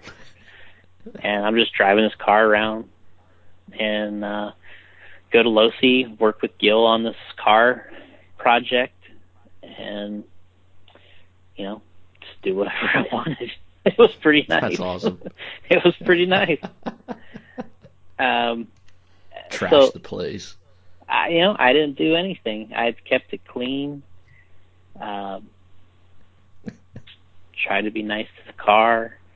Um, so, yeah, it was a good experience and worked on that touring car project. And, I wish they would have never got out of it. But uh, I understand why they did it, but it would have been cool if they're still around. Just Losi. Yeah, Losi. I. It's tough because none of the Losies are at Losi anymore. Um, Yeah. It's weird. but at some point or another, that always happens, right? You know, there's hmm uh, technically at Associated, there's none of the original, uh, you know, well, That's not really got Cliff true. there. Yeah, I mean, Cliff, but Cliff wasn't original. I mean, he came in, he came in later, but um, you know, there's, eh, but every, you know, I guess the the deal is eventually every everything kind of has to keep moving. So people retire, guess. people It's been cool People- though. people retire, people die. you know, it's like, you know, Yeah. it's like you just can't be there forever, right? Like, you know, it's like Hulkamania. you know what I mean? It's like, That's still around. So yeah, I I know it is, but it's immortal. Hulk Hogan's immortal. that's true. The immortal Hulk Hogan. Hmm. I don't know. It'd just been cool if Gil I I, would have kept I agree. just ran it and yeah. I, it, it just, and I think just seemed different after they got rid of it. And Well, obvi- it, it definitely was because uh, now it would just be like if our company, you know, or J Concepts or any of these companies were taken over or bought by somebody else that was big um, corporate. looking looking more at the dollars than the passion side of it. Um, Yep. there's no way they would be doing some of the things that we do because they'd be like, "Hey, this doesn't make any money. Why do you do this?" it's like, well, it's like, well, this is a part of our brand. This is a part of our heritage, and they'd be like, "Okay, well, I understand that, but this doesn't make any money." Oh, okay. Oh, so that's how it works. And- and that- that was Team money, Losi. That was Team Losi because Yep. it was it was Junior and and Pops, and they did what they wanted. Uh, they didn't care if you know um, you know the the the money people said. Uh, I don't understand what you're doing here. They would say, "No, this is what we're doing. This is part of our deal," and uh, that's what they did. And But I- I- the WCW story here, where they they had guys that the money, you know, the suits didn't understand what Bischoff was doing, and mhm. not only was he doing it for money and stuff, he also had the passion for it, and and they just drove it right out of him. yeah, But and um, And I think it, Los, Losi or Team Losi did go through a little bit of a tough patch because I think Horizon didn't understand it at all at 1st Mhm. They're just like, man, this, you know, this is nuts. You know what you guys are doing here, and um, and then so they, I think they kind of went through a transition where they said, okay, well, now we kind of you know, then after a while they they understood like a little bit about the name and the brand and the the racing and hey, you know, you got to work on the, you know, you can't just come out with um, all these little toys all the time and you know, there is a racing market and it does contribute to the brand name and uh regardless of um, you know, hey, you might be able to sell this mini T. you know, you might be able to sell thousands of these mini Ts, but at some point the mini Ts quit selling because it's a gimmick. And um, and then where do you go from there? And then they're like, well, we're selling these race cars. We might not sell as many as the mini T at first, but they're still selling. And I'm Mhm. sure there's something to that effect. And they, oh, okay, now I get it. You know, so I think that's and, and now that's the point where they're in now. I think where it's like, all right, you know, we we see this working, and um, now granted, it's not, and just like all racing stuff, you know, it, it's it's not just crazy uh, um, money maker, but they're like, hey, this is consistent. This keeps our name going. It's another way to market, you know, different things and different brands, and uh, stay on top of your equipment, technology. You know, you can prove things are working. Uh, so I think uh, eventually, now that's kind of where they're at now, where they're like, man, this is kind of this is important. So and they have good pe- people in place now there with them, I think too. So Yeah, which you know, Todd Hodge, um, which you know he has connections uh, with the Losi. You know, the Losi's hired him, and Right. he has a little bit of that mindset of the of the low seas from those days, but he's been able to, I think, kind of blend with Horizon's uh, way of doing things much better um, than the low seas were able to, and he has a, a good job because of it. And then you got Frank Root and Mike Mellon, and these Yep. guys uh, have a lot of experience. They're really good at what they do, and uh, and I think it's pretty solid. And you know now uh, with the the you know the fact that you got Horizon bought Great Plains, um, I, I think that position becomes more valuable. I just watched the uh, video they did the other day with um, showing you how they design the cars and stuff. It's pretty good. Yeah, that's my. Uh, I believe it was. Uh, there was two guys. Kevin Gahan was on the right, Mike Mellon Right, on the left. and- Yeah, I like when they did that. It was uh, kind of like pretty cool. Give you yeah. behind the scene look and kind of break that corporate barrier a little bit.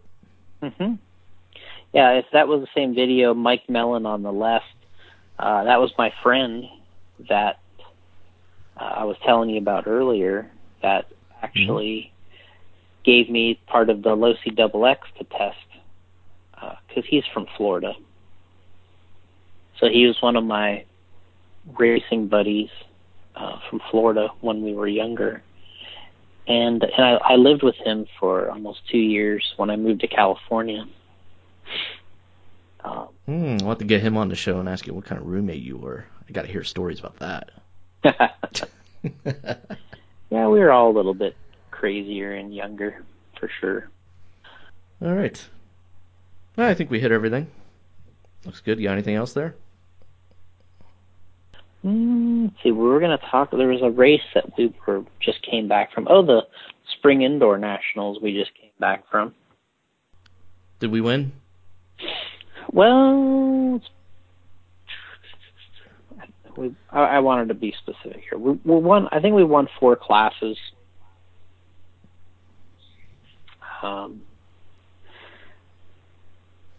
kind of a lot happened, but um, but we, we did win four classes, I, I believe, and then uh, Maifield was in contention to win the two wheel mod uh, class. Okay. He won the first main. Ty Tessman won the second main. The third main came down. Um, Dustin Evans was between the two of them uh, on the track. Uh, Ty got by Dustin, so now it was Ryan and Ty racing for the win. And then Tessman crashed, and I was like, "Sweet, I'm like this is looking good. We're gonna win this." hmm Um, Ryan was driving really well. Car looked good. Um, all of a sudden, I- I'm underneath the driver's stand watching this race and see Ryan come through the sweeper. I see he's kind of a little bit of a, you know, like a turn marshal trying to get a car or something, and I'm like, uh, Okay. crap. So this turn marshal comes out onto the sweeper to get a crash car. On his way back to go back to his position, um, Ryan runs right into his leg on the track. Ryan's car flips over. The guy realizes that, hey, another car has flipped over. I need to turn around and grab this. He goes to grab it. He falls down. Then he's really trying to make up for it. Um, he's trying to grab back, grab the car, flip it over. Uh, by this time, four guys went by Ryan. Ryan's in like fifth place, and then it was over. Hmm. Damn. So Ryan ended up getting second overall because there was three A mains. So he did have a first and a second. uh, his first and a second wasn't as because Ty had a first and a second, and Ryan had a first and a second, but Ty won the tiebreak because it's combined times. Uh, combined times from your best two finishes, and Ty was one second faster. Um, oh man! On the combined time, so he won the tiebreak. But uh, the other thing about that is Ryan, the, the A main that Ryan won was the first main. He had he had a great race going, no crashes, and when he mm-hmm. caught up to traffic at the end, they ended up getting into him at the end of the race, and actually cost him a couple seconds in that first main. So it just wasn't meant to be. Because yeah, when the traffic hit him at the traffic hit him at the end of A one, all right, it was kind of frustrating, but he got through it. Uh, but then in the end, uh, the thing with the hitting the marshal, which wasn't the marshal's fault, it happens, but uh, yeah. small track, a lot of chaos. But um, mm-hmm. uh, Ryan should have won that race, and um, mm. but you know, uh, hit the uh, the traffic hit him at the end of A1, cost him time, and he was leading A3. Uh, the thing with the marshal cost him there, and uh, going down to the tiebreak, ended up uh, not getting the tiebreak because of the times. So, but you know what? Uh, the race went well all the way up until the last race. Uh, it was a good race. Uh, we talked about earlier. The surface was great. Um, did a bunch of interviews while while I was there. I tried to make it a point, uh, me and Thomas, to kind of knock out our. We did a. Um, we always interview Ron Sure, so he does because we talked to him on the podcast. But uh, we did talk mm-hmm. about Sure Speed. We talked about Hobbywing. We talked to Brent Thielke about the T6 point one. Him and Dustin Evans. We talked to them. We talked to uh, Alex K about his uh, SC six point one. The Wizard. Talked to him. That was good. That was fun. Uh, we did a interview talking about our prize table because we had some uh, prizes. We talked to Joe, or not Joe. Um, we talked to uh, Jake Thayer. He came from OCRC to to there. We talked to him. So we tried to get all these interviews done, and uh, I, th- I thought we we did a, a decent job. Came back and Thomas uh, wrote the report, and you know just to kind of quickly hit the results. So we did independent stock buggy, which was a pretty good class at the race. You know, that's something that we created on our Super Cup, and now we've carried over to the national series. Mm. Uh, that's that's the class I would run, right? That's the class you would stock. run. Yep. Mm. Okay. We had Lee Connolly Jr. won that one, and ran it. We had a good a good turnout too uh, in independent. We we only take 40 entries uh, in that class. Mm uh, just to kind of make it simple. And I think we got like 38 or something like that. So it was pretty good. Okay.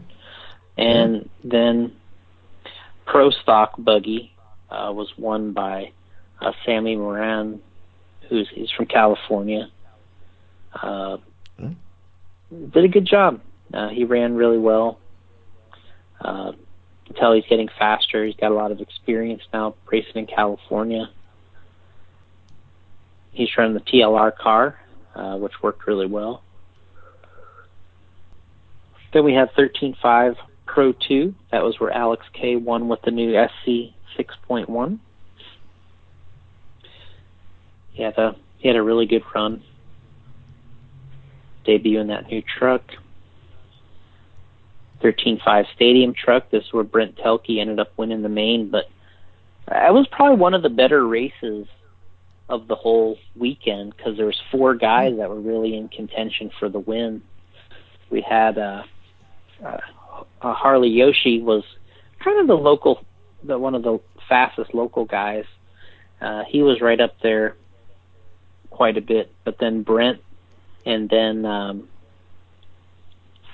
let me get the name right, Dalton Pierce. Sorry, Shane Borden and Douglas Hobbs and then Harley Yoshi. And uh, those five guys were just they were like within a second. I mean, it was close.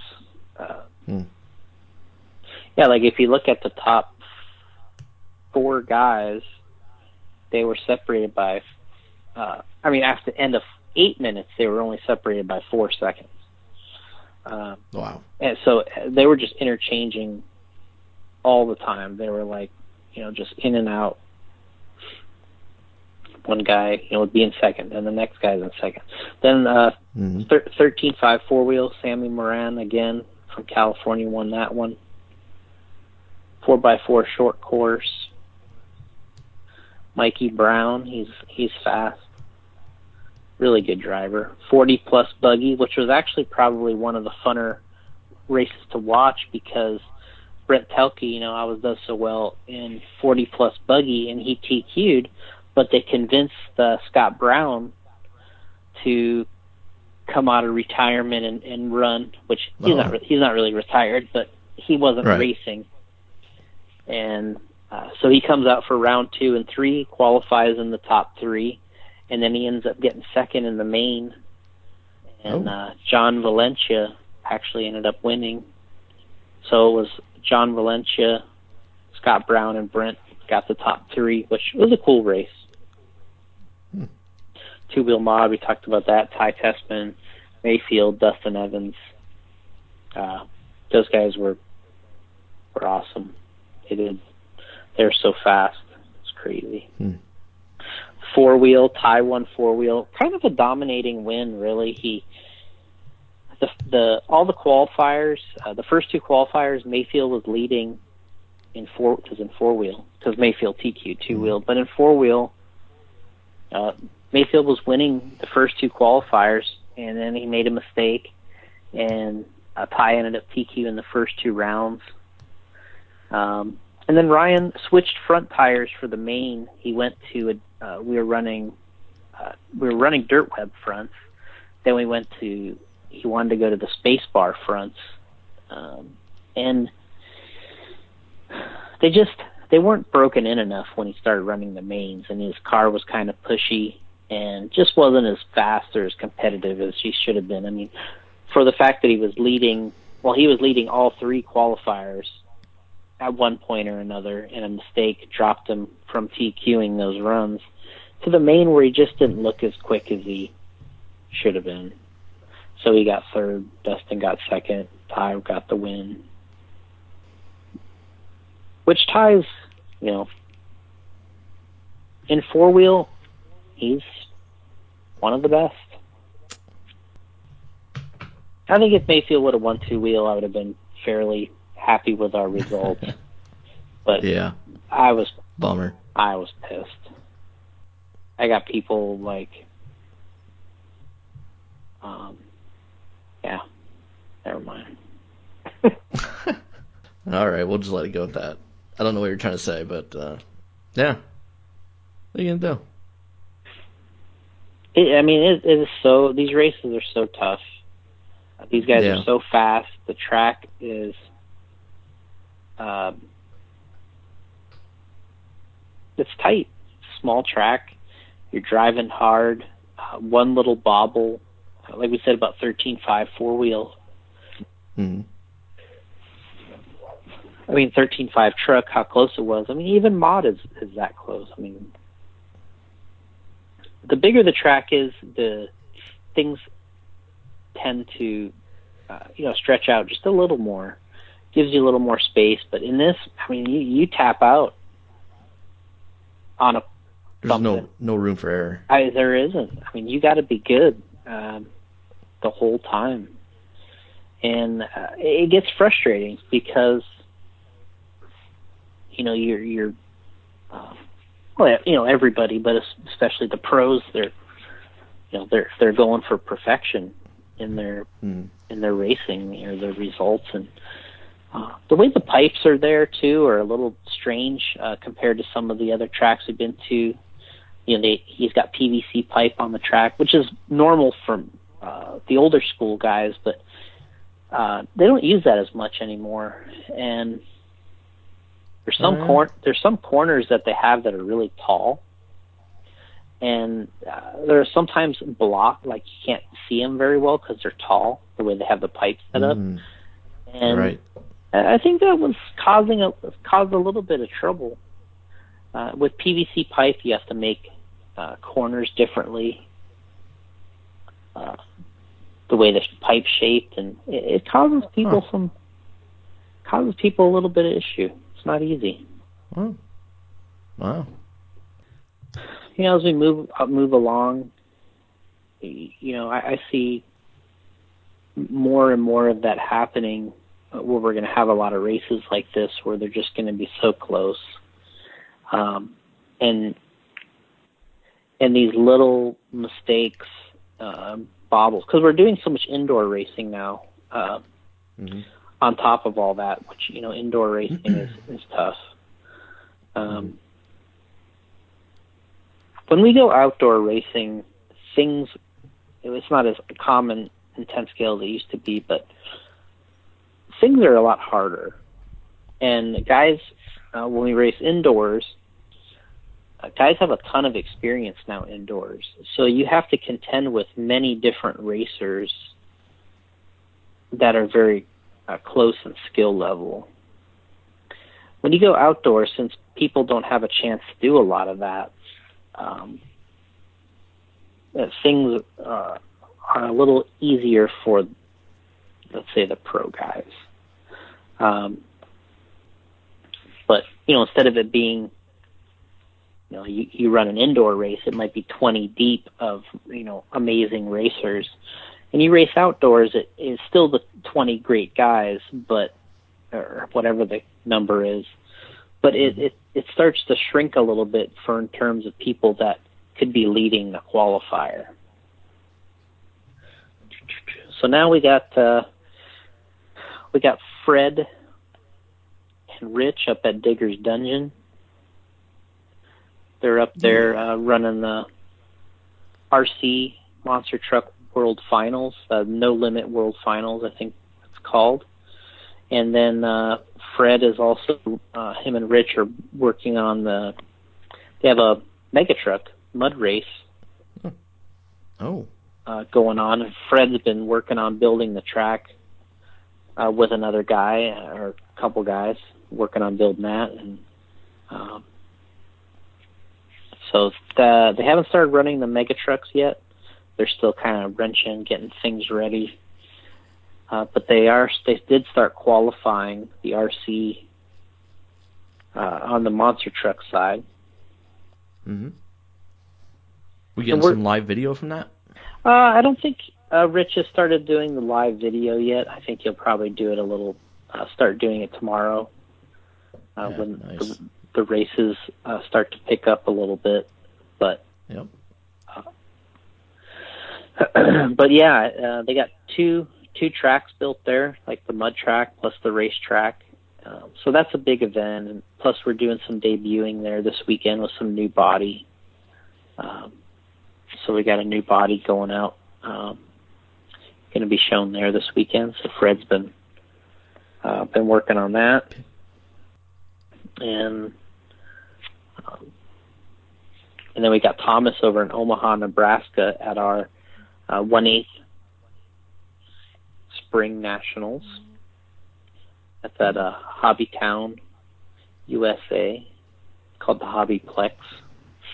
But this track, um, you know, we were talking about earlier. this is tough to say. I don't know. This may be one of my favorite indoor tracks. Yeah. I saw the uh, 360 photo Thomas put up. Yeah, really nice. Yeah, I, I I think that it's probably it's probably the best track Mm. in terms of the size, the elevation Right. he's able to do. Um, it, it's just it, it might be the best indoor track. Wow.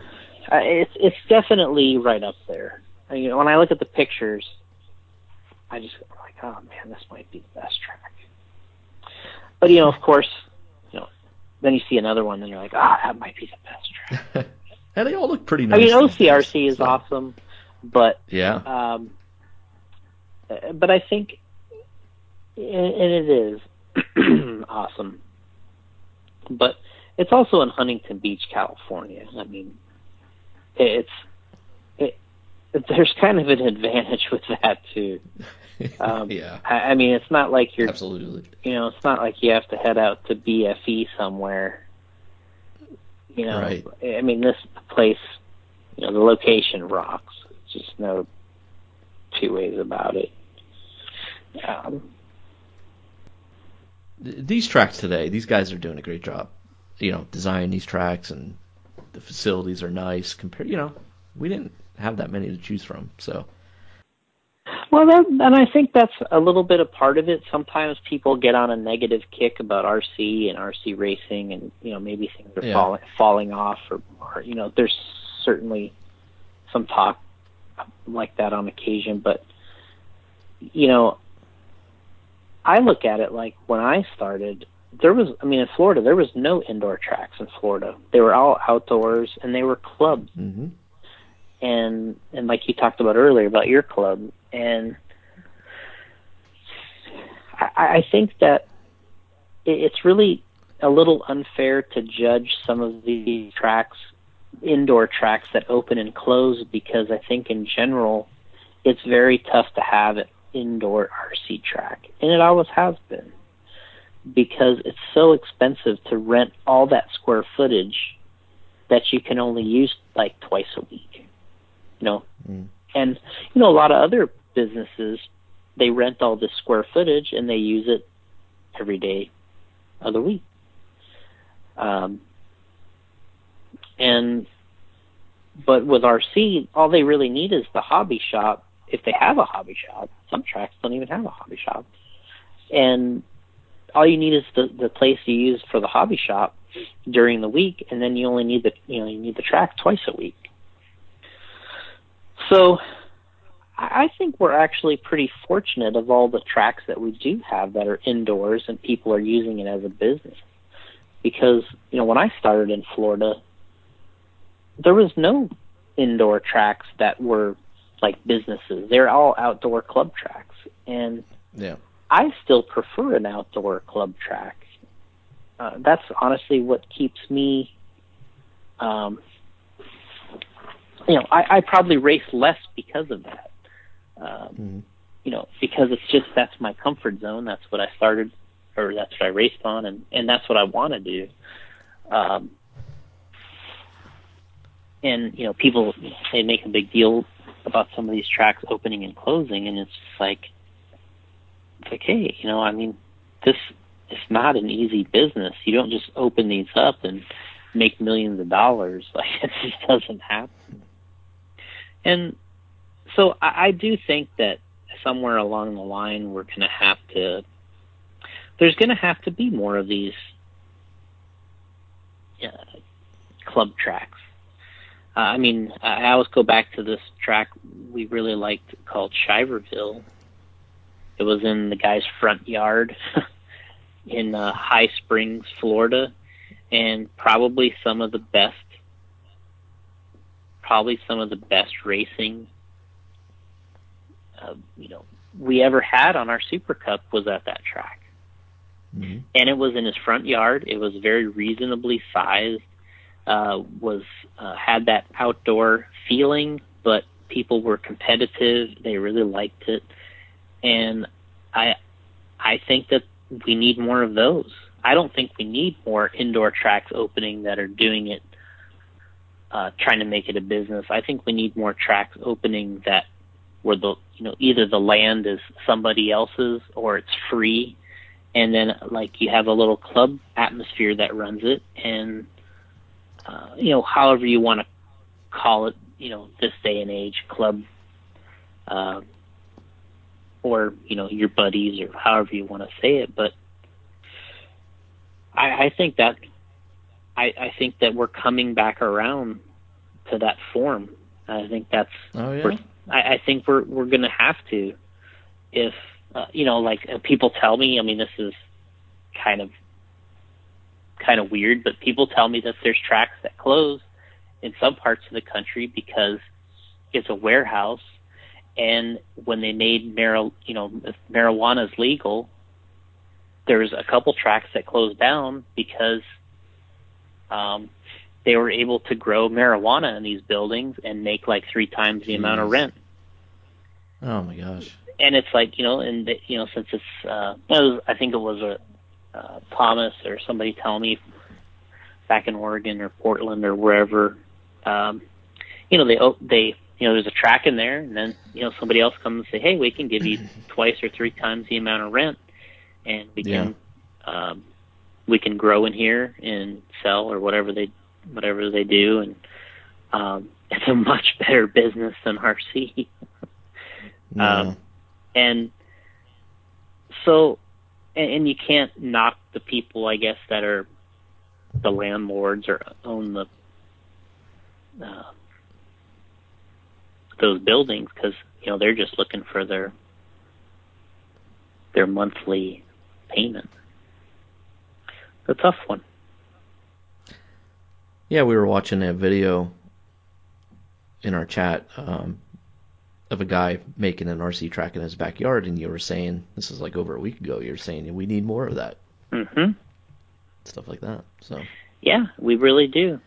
Uh, you know, people that have a passion for it and that want to do it and get it done.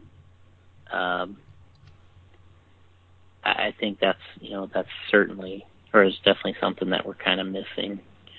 You know, as Yeah. opposed to just showing up at this track and you know indoor track and expecting everything to be um, perfect, and then them having to you know try to make their monthly rent off of you know fifteen or twenty dollar entry fees, which just that's tough unless you have a good hobby shop and you have some money or reasonable rent. I mean, it's tough.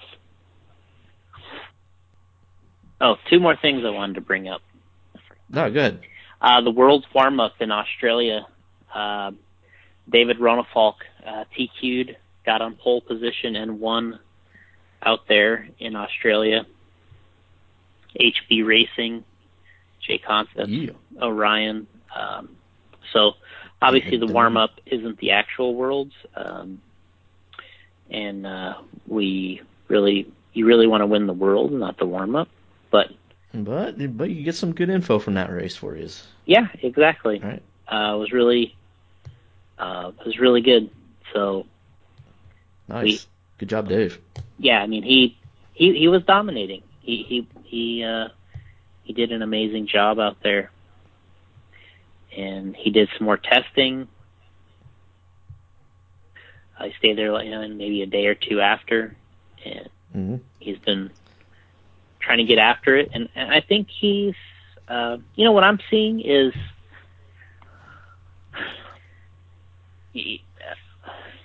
a lot of guys uh, it's hard for them to concentrate on one particular thing because they're racing so many classes.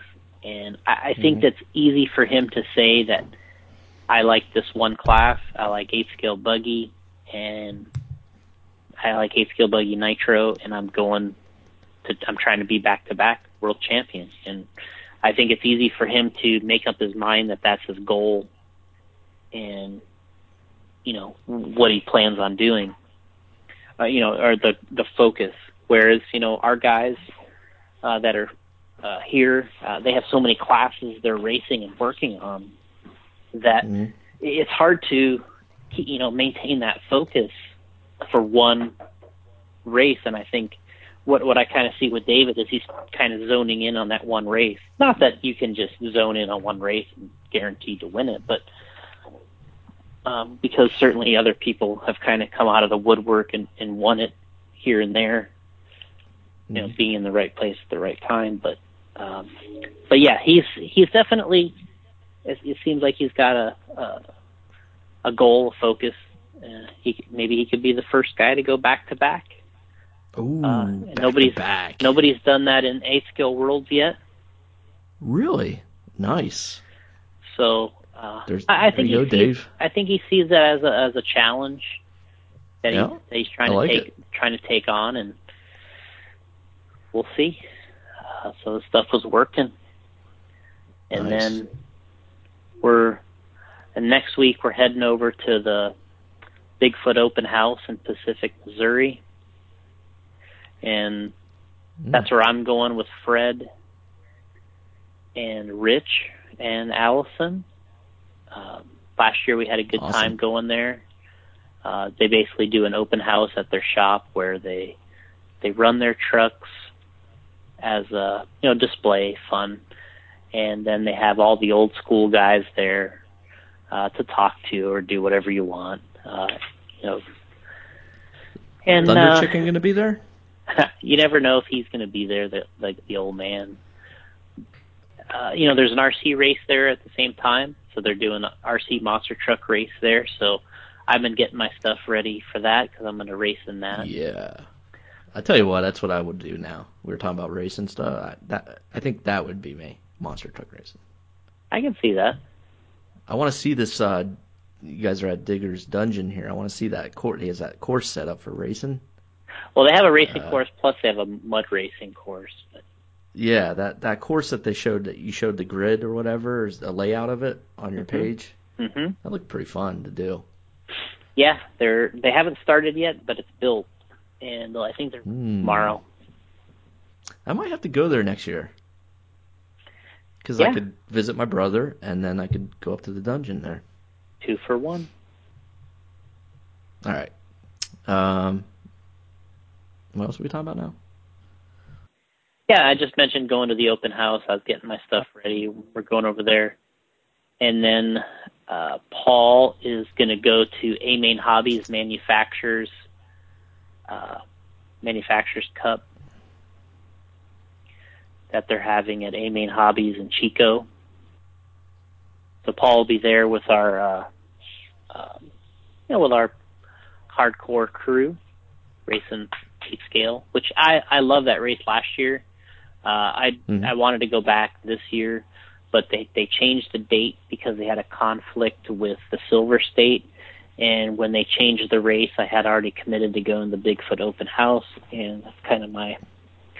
Yeah. Uh, I get to nerd out a couple a couple times a year with my monster truck stuff. So Now, you, Um, now, what are you? Are you doing anything with your Bigfoot? Um, I, I, you're going to go there and get asked a tons of questions, right? Um, n- not really, because not a lot of people know about that. Um, Oh, okay. but I, I'm just going there to race my RC stuff and watch Yeah. watch the trucks and hang out with the old guys. And they usually, a couple guys usually at night they break out some of the old videos and DVDs from the 80s and 90s that Oh, um, that's not on the internet or YouTube, and people watch that stuff. And then some of the old monster truck guys come in there and talk about it from there. It's like, oh, I remember this night. You know, this was this was an '88. This was an '88, and then we broke, and we were back, and we did this, and you know, it's kind of cool. Like last year, uh, Jim Kramer was telling us his movie stories, like when he went and did the movie Roadhouse with Bigfoot, and he went and did, Oh. um, you know, um, you know, he did Super Dave Osborne show. It was on HBO, and um, he did um, several movies. Super Dave on Curb Your Enthusiasm. He's great. Yeah. So he did a lot of that stuff. So he's telling us all of his old stories about being on the set and doing that stuff, and and you'll have a great time. Yeah, so we'll do that. Paul will be at A Main, and uh, Ryan, Ryan, and Spencer will be doing their thing, and cool format there at A Main. Um, so, and, and then we only a couple weeks off. We'll be at the ROAR Nats in Florida for eight scale. So, uh, if they paint the infield, I'm sure you'll be watching. Yep. It's going to be an awesome race. Uh, the only question, I, I really love that track. It's probably it's it's either well, it's one of the best we have in Florida right now. The one in uh, Coral. We, my favorite tracks are Coral Springs, Mills Pond, Mhm. Lake Lake Park, and Southside. Those are my God. favorite four outdoor tracks. And uh, Southside is really trying to take it up a notch, and um, it's going to be nice. Uh, the weather's always Hmm. sketchy in Florida. You never know, but I'm sure it'll be Yeah. nice. Nice. Well, That's so it. lucky having all those tracks near you. That's what I got. Yeah. All right. Facebook.com slash radio impound. jconcepts.net this weekend, 15% off. Go there, order stuff. Download the Anchor app, listen to our Ripcast drive through. Short little podcast. Usually on the go. Like yesterday, I was at the grocery store. So, we get some connection issues and stuff, but it's fun. And, uh, you know, we check in with Jason, see what he's doing, stuff like that. So, carpys.com for your uh, radio impound gear. You guys ask me questions about shirts. Just go to carpys.com. C A R P Y S. Dot com. They got hats and shirts there. Yep. Cool shirts and uh, got the old school rip shirt when we first made one, and then they have the new design, newly designed ones. Nice clean look to it. Got the little rip logo on there. Looks good. And the hats are awesome, so. Carpys.com. Trick. What else am I forgetting? I think that's Got it. any prizes or anything? Giveaway? Uh, well, I have those prizes to give away, and um, those uh, plaques that, that you that you gave me, those are from uh, Maifield. Uh, I can't even remember which ones they are. Yeah, I want to I want to give one of the plaques away by sharing. Uh, I'll post it on Facebook, and you guys share the post. Anytime I post anything, feel free to share it. Uh, get your friends to like the page. Right. Uh, but I'll post I'll post a photo um, of one of the plaques, and we'll we'll give the plaques away to people that share the post. We'll figure out how to do that. I guess you just share the post and then pick a winner from there, right? Yep. Um, I'll do that, and I have a Ryan Maifield body that I'll give away to the patrons of the show. Whoa, whoa, whoa, whoa, whoa. That'll be cool. So head over if you're not a patron, head over to patreon.com slash radio impound. Throw a few cannolis my way. And uh that's that.